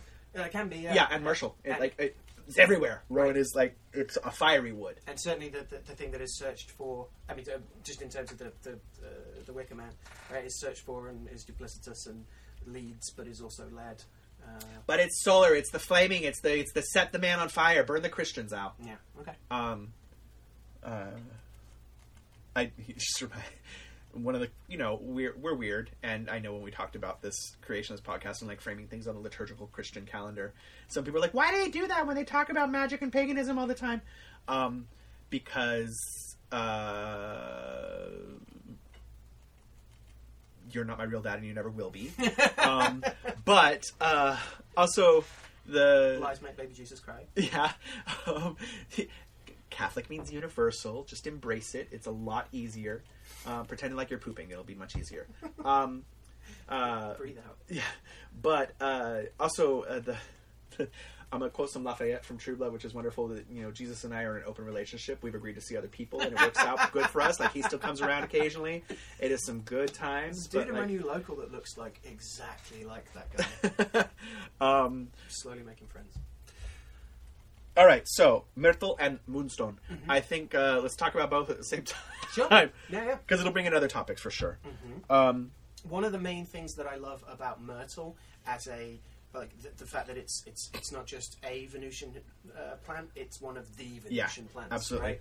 And and one of the things that I really like about it is that it evokes not just like love as an abstract that we that we that we hope for, but the procession that it in, in, involves movement, that it involves going to somewhere, and it's special because it's special, and you you, you uh, and it's special because you go there, and you go there because it's special, and there is a a, a co-creation that's occurring that you are doing it in in community as well. That there's a sense of like leading something, uh, that we're not just abstract. That you know that so much love work isn't just about hoping or about or even the the, the other side of it of, of like working on yourself. Sure, yeah, th- those are those are really important things to bear in mind.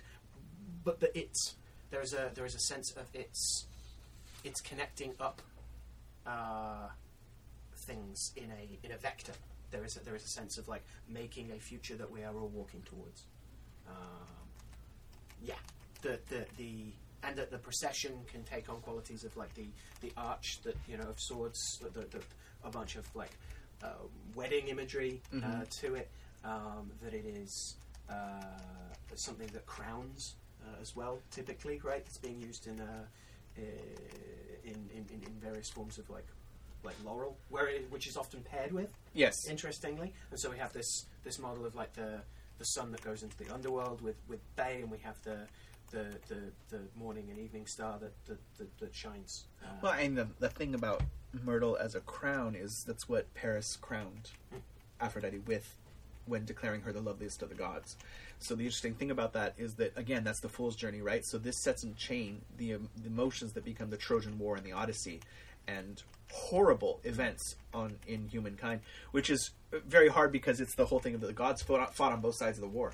Like they, they split amongst themselves, and like you know, it's this thing of like this idea that the monotheistic God sides on the good side, the good people. You know, it's this thing of you know like constant complaint of polit- political language that gets polarized in religious terms only proves. I promote her all the time, but Karen McCarthy's argument that like you cannot actually have separation of church and state. It does not exist. Religion exists to justify political action, whether on a small scale or a large scale. Sure. So your your religious beliefs justify your morality, whether it's thinking globally or or nationally or communally or familially or Sure. renegade self person. Mm. But the idea that Myrtle invokes love in all of its totality, and like we've talked about this before, that love magic is like the darkest magic to many magical practitioners. To take someone's will away and make them fall for you is like the ultimate in I don't care what happens for the other person. Yeah.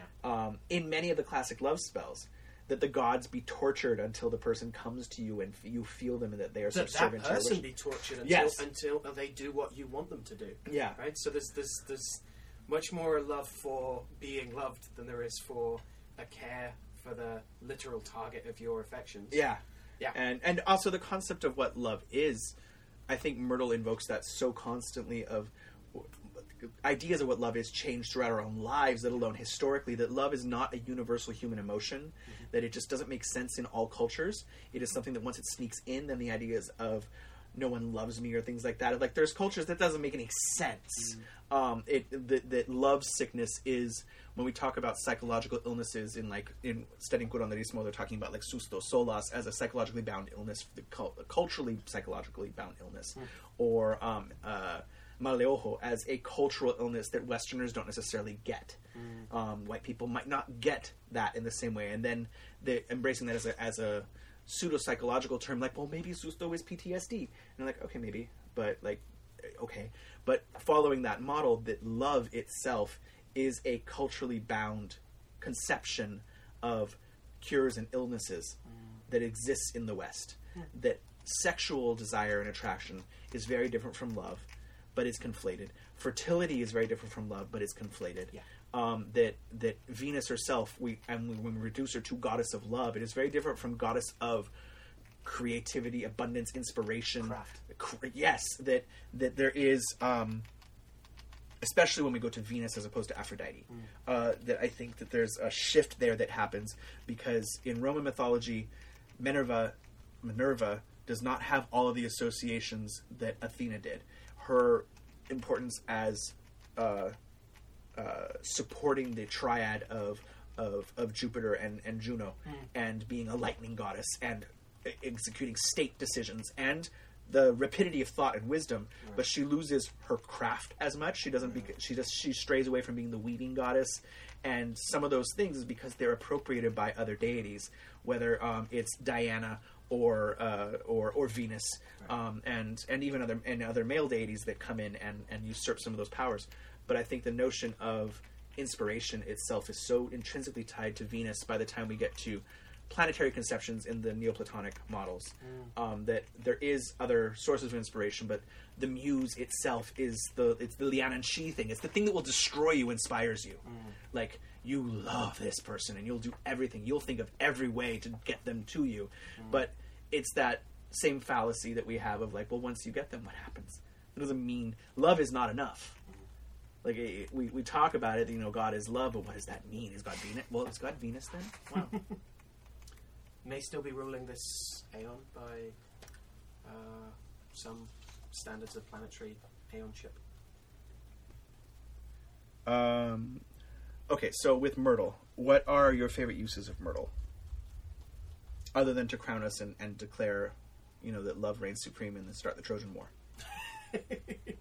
Uh, I like it, as I say, as, a, as something that implies movement from somewhere to somewhere else, from a from a, um, a less uh, sacred place to a more sacred place. Uh, its processional stuff means a lot to me, Mhm. even to the extent of putting it in, uh, pu- uh, sprinkling it in either left or right shoe, uh, Uh-huh. depending on the, the client's best foot forward, um, moving moving forward. Um, because often there's a sense with love work where s uh, someone i- this isn't their first rodeo. Uh-huh. Uh, most of the time that you uh, are at the point where you're consulting a diviner and a worker on um, your you know love life uh, in a in a way that uh, fits or uh, accords with the with the ethics of the, the practitioner. It's generally not the first thing they're trying that they've tried to do. It's generally a sense of frustration at consistently um, trying to uh, put themselves out or meet someone new or keep someone, um, and so it it, it prompts uh, assessment of patterns and of getting the getting the fingers in the in the stagnant water potentially. yeah? Actually, yeah, Uh-huh. that that that that sense. of Yeah, because angel water is vivifying to the to the face and the senses. It, it promotes. Ah, that's cool. Yeah, I think um, with the lore of Myrtle too is like it does favor salt salt air, and the specific lore. I think it's English especially, but probably Western European in that sense that it will only live if planted by women. Like it can be found wild or it can be cultivated by women. That its nature, the martial energy of men, is too much for it. It will taint it, Yeah. and that's quite interesting to me. Um, that uh, it does have on like a, a purely uh, med- medical herbalism side, it has antiseptic, anti- antimicrobial properties, um, and it's an expectorant. So it makes you your it heals the the respiratory system, which, as far as inspiration, is interesting. inspiration, and it also makes me think of you know the Venus on a bad day, Amissio, uh, that we carry grief in our lungs Uh-huh. uh, by uh, TCM models, I think, and a couple of others. But the idea of like breathing clear uh, about something Um, that's cool. emotional profile in notes uh, talking about Myrtle having an intelligence that is helping shift people who seem to have a gray veil over anything connected to the lungs, smoking, uh, anger, greed, envy, anything that's that feels slight, not like obstructing, but like it's a coating on the person, grimy. That Myrtle helps uh, cleanse that, and uh, it it helps activate and then purge disharmony in the body, uh, even for the dying. That it helps people resolve uh, different imbalances as they're dying. Um, it's a very uh, there's specific offers that like to, to throw that around, but it doesn't seem outside of its scope mythologically and traditional uses Sure. in that way. I know that um, uh, my teacher, who was really big on spoons, um, as the like the witches' wands, of like, you know, yes, a wand is lovely, but one end should be carved as a spoon because we stir things with it. But that like myrtle was preferred even over apple for Venusian connection, or that apple and myrtle were very close, but apple promotes sex more than love, and love is very complex and could incorporate many things. Right. But myrtle truly stirred the the energies of Venus in a way that was quite unlike any other plant. Yeah. Um, It seems, yeah, Apple seems to pull back to Earth, and Myrtle seems to pull up to the the. If we if we take the direction of like up as heavenly in some way, seems to seems to connect us up that way as opposed to connecting us up to what's on the ground or even under the ground. um, We're going to do that kind of dichotomy. No, that's interesting because I mean the apple is so connected with fertility. Mm. Um, both are a rose family ultimately, aren't they? They're they're all, I believe, related. I, I yeah, Apple certainly is. Uh, uh, way way back, not like, you know, not family wise or order wise, but above that. genus. Clay, no, genus is towards the bottom. Oh. Myrtle is the genus. Ah, Then there's the three species, communis and whatever Saharan myrtle is, and blah blah blah. Um, yeah. Uh, oh, and it's synonyms. Uh, uh, synonym that each of the deities have their crown of plants. Mm. That Aphrodite is myrtle, just as like you said, that Bay and Apollo and uh, Olive and Athena. Mm. That there's this this this plant that signifies them at their their crowned state. Um, which we get in the world card, right? We get that like Vesica Yeah. going on. Yeah, yeah, yeah. The Vesica, and then the and then is not the world like literally wearing a crown of of plants on many versions of itself. Well, this was something I, w- I was wondering about, like circlets and coronets and crowns of stars that, are- as, as Queen of Heaven, that might also be the stars of uh, that might be leaves as well. Yeah. Oh, yeah. That's interesting. Of course, always this. Um, sorry, I'm shuffling through tarot cards that happen to be in front of me. Uh, Le Monde. Well, there she is. Very, actually, very Momojita like, right? Of her her staff and the leaf garland. But there's the bundles of laurel, Yeah. assumedly around, actually holding it when it's not an Ouroboros. Um, this person has never seen a lion. Uh, that drew this card.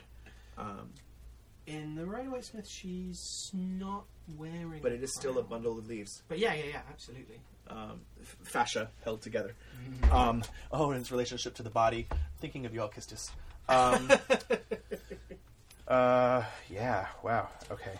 And this is going to be very difficult to find the card that I want. But, uh, no, that's, that's all very interesting. Mm, that's nice. Yeah, so, judgment, but that, that's obviously the world there. Can't be any other card. So, holding the sphere. 'cause I don't think that's judgment. Um, uh, but okay, so we have these different relationships to different plants. Myrtle herself uh, getting the frog thrown in her mouth in the movie we keep referencing. Um, I don't know. I mean, it's it's such a. It is one of the Sukkot Sukkot plants, Jewish lore. Oh yeah, Yeah, uh, it's one of the four plants. Uh, the Feast of Tabernacle, uh, the Tabernacle. Where they erect the Ah. Myrtle is one of the like the things that's important. Uh, and I believe, uh, no, stupid. I have to go off memory now, which is even worse. uh, something about it's it's uh, bringing together community in a convivial, congenial way. Yeah, I Um, think I think that that that makes sense to me. Again, the processional nature of it, right? That, that we that we come together on a vector to do something, not just amassing and uh, and populusing. Yeah, it's like palm, willow, myrtle, and uh, citron. mm, are all involved with that. But I think, contrary to, because I still consider Jewish lore Mediterranean just East Mediterranean, and even though the lore of Aphrodite is, is Cypriot, like uh, of, of, of this moving out from there, that uh, I believe it's directly related as a masculine plant in Jewish lore, oh, like phallic force. ah, Um, but I don't know. that's cool. Like it's just an interesting dichotomy uh, Yeah, of what goes with there. Um, yeah. So what of? I mean, we'll weave back to Myrtle if there's anything uh, you know that we feel like it because whose podcast is this? Um, Moonstone. I mean, might as well not leave the one thing out. yeah, yeah, for sure. Uh, I mean, I said this because I just literally got a shipment in of Moonstone because I adore Moonstone. I What you, gonna- what you gonna use them for? Um, well, there's a few things. Uh, it depends on. I have some guias to make some some some beaded strands to make for Kimbanda spirits. Moonstone is is because of its similarities to opal, to mother of pearl, to these these things that look like they have a rainbow film over it. It invokes Das Almas to me, um, and a coolness there. Personally, white moonstone I associate with Obatala. Um, moonstone in general, yes, because but like the wider it is, obviously, the closer it becomes to this. But uh, especially uh, like Obamoro, uh, because of the connect, like there's, the luminescent reminds me of dreams. So this kind of caul, the film, the otherness that's there, the placenta, the, the, the shine that's there. I do like the lore that it is believed to be crystallized from the moon's rays itself Right. um, which I had that kind of weird scientific clash when I was reviewing that information. And they're like, did they really think that though? Like, can it can it be an imaginal? Uh, yeah. Can you tell nice stories about a thing? Nice. Can you tell stories about something without literally thinking that's where it came from? because it's it's the thing of like, do I looking back through the same lens? Is there something just that's not? Uh, can it be an emblematic interpretation of something Yeah. that speaks to a truth that is both acknowledged as um, uh, mytho- mythopoetically Yeah. true, um, but not necessarily thinking that you think that rocks form out of the air. Right. I don't know because is this just my my brain trying to justify wisdom of cultures that are not having access to the same scientific Right. assumptions that I have? But But that's that's also a teaching um, story, right? Because as far as I know, one of the reasons that the moonstone is said to be uh, from the moon or, or lights the night up like the moon uh, is that it changes depending on it, the, the, the stone itself is, is, is, is changeable and does different things at different times, uh, like like the moon and its uh, capricious.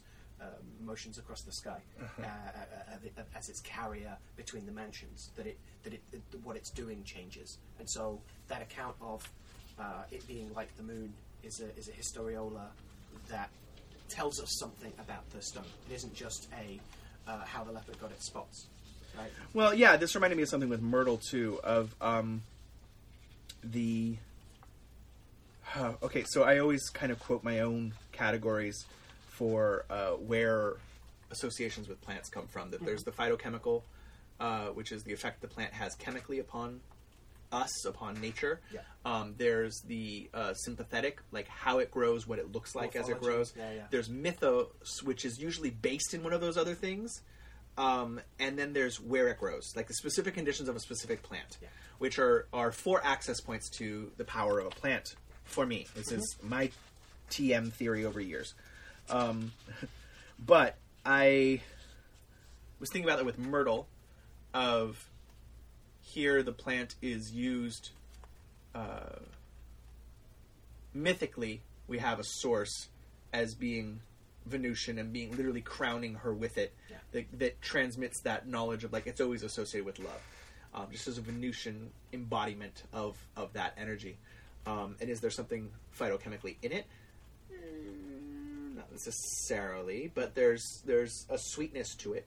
Um, so there is something there that's in the phytochemical that adds to this lore around it.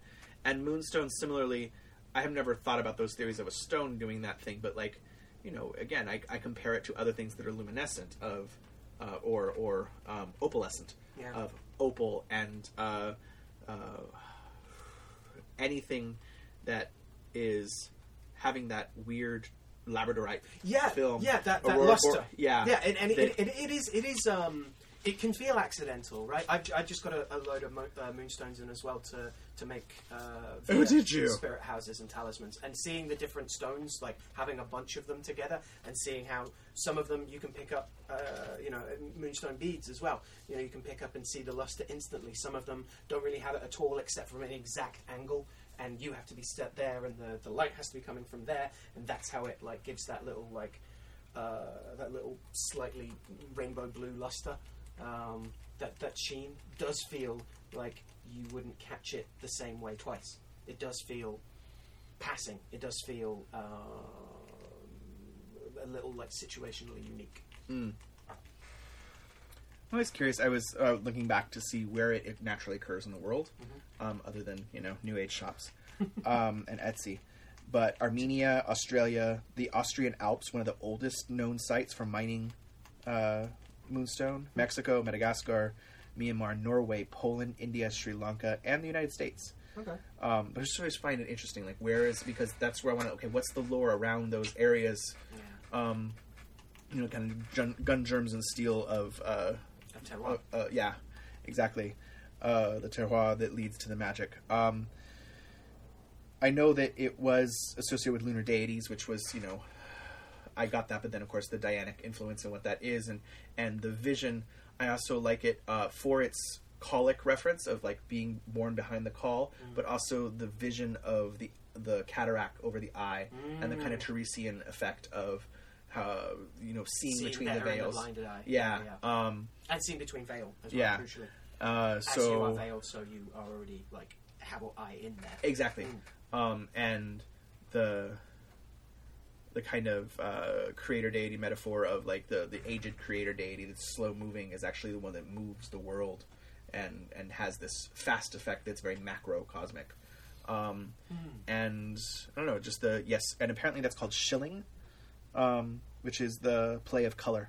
Oh, So there's sheen and there's oh Schiller. Sorry, not shilling. Shilling is money. Mhm. Schiller is sheen is the play of color.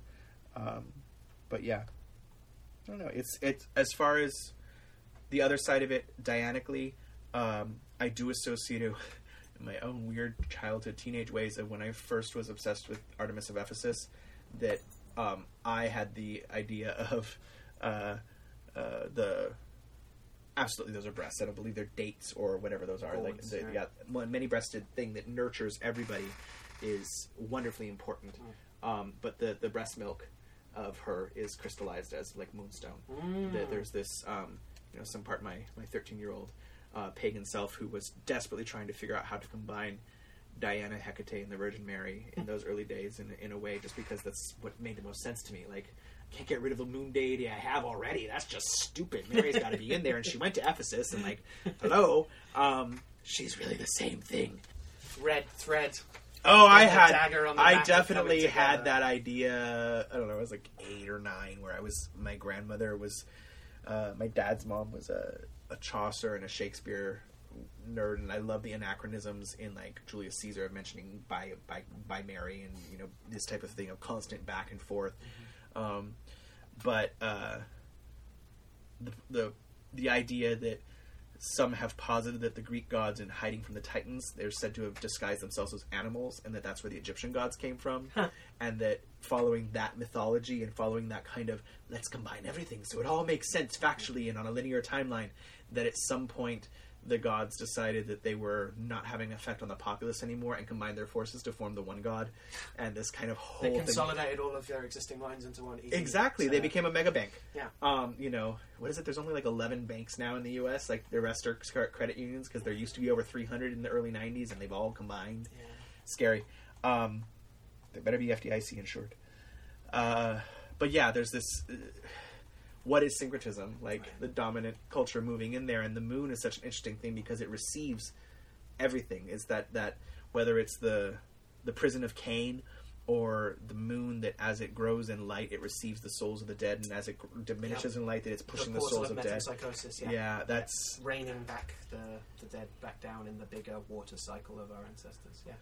and i think about the importance of uh, breast milk uh, as a as a nurturing force the, the lactating madonnas that are like taboo in like american culture but like are so important um, that, that certain plants and certain stones grow when the breast milk of the virgin hits the ground And uh, uh, Lecouteux quotes Mandeville and pseudo Mandeville uh, even on um, some of the uses of moonstone include uh, this this nourishment stuff. Mm. Um, uh, physically, uh, so so a healing stone, literally. you mean i tapped into the, body. current You did. You tapped into the current. Apparently, yeah milk baths for everyone milk baths for everyone.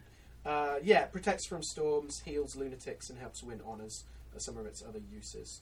Um, which are all things where like lightning flashing across the sky and like the lunatic mind is is inconstant so it's like a homeopathic me- me- Yeah. like thing there and, that's and, and literally of the moon.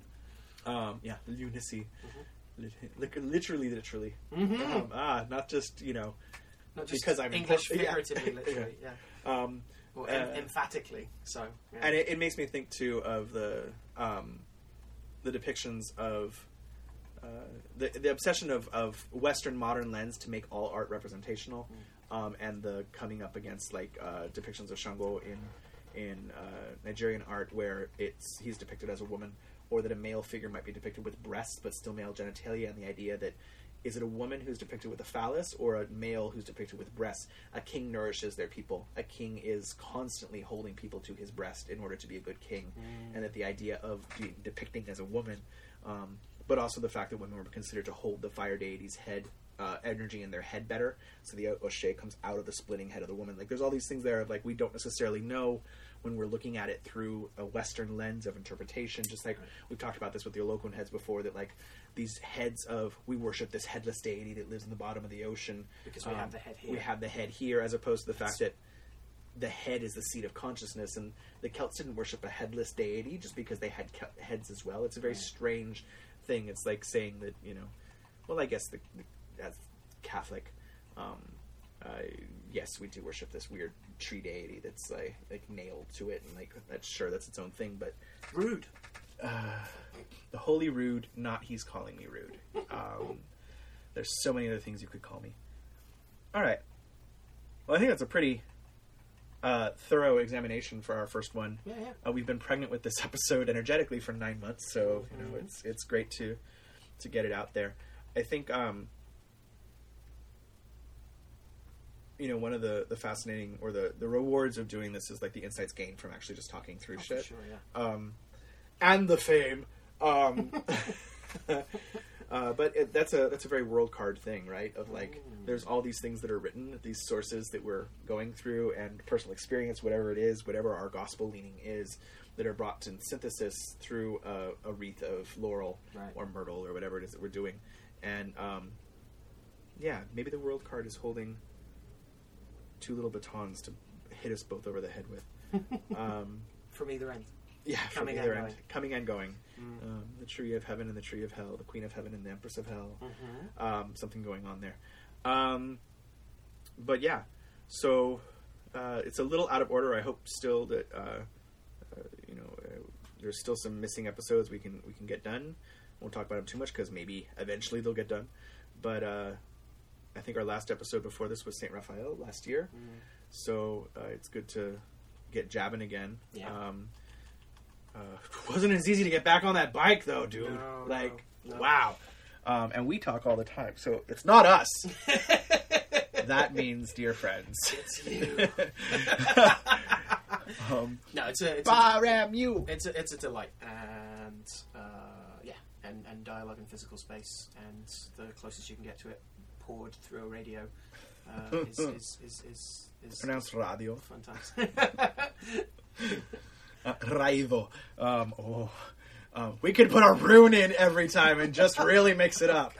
Um, okay. Uh, so this has been uh, our something episode of Radio Free Golgotha. Um, and thank you so much for for listening. We are. Uh, keep releasing the the unknown episodes and keep making new ones. So uh, thanks for listening in. Um, I don't know. I still think there's something in it in a wish for all of this with the assumption of Mary that is it dormition or assumption? Like, how do we enter into even our worst moments or our unconscious? Can we approach things in with intention and consciousness? Can we bring the efforts of our good times enough with us to weather us through the bad times? Can we keep our sense of character, our sense of self? Can we honor the consciousness that is in our head? Can we um, appreciate? Our better selves. Yeah, Mm. appreciate the the sunrise for what it is, Mm. um, and not complain that morning is not the magician's friend. um, I don't know. There's something there. Can we be? Can we assume ourselves uh, rather than uh, enter our own dormition? Right.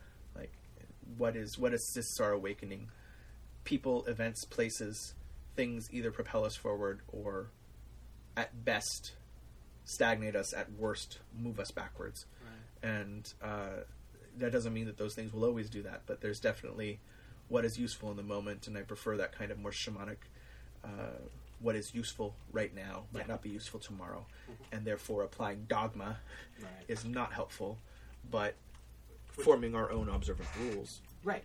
Which is where those those those strictures of the four gospels in the corner that we that we draw from allow uh, a response to uh, you know floating uh, in, a, in, a, in a world of, of change and, and stability. And she did perhaps cast a magic circle of laurel leaves to protect her from the Gospels. Um, just putting it out there. She's double wanding because she's got a, a club for each of the Gospels there. right. Um, I just realized she's totally threatening them. Um, Carrot and stick. yeah. ah, yeah, I like that very much. uh, so yeah, uh, draw circles to protect yourself from your own dogma. Uh, poke holes in the dam to test its strength. Mm. uh, crown yourself in myrtle and remember that that love is probably a better guide than many other things. Mm. Um, And the love we find along the way, uh, and that we walk in parallel to um, for for periods. and may all your spilt breast milk turn into moonstones. Absolutely. Yes. All right, thank you, listeners. We will be back soon, we hope. And with that, slut. Slut. Might be sloot. we should get a pronunciation. Thanks, everyone. All right.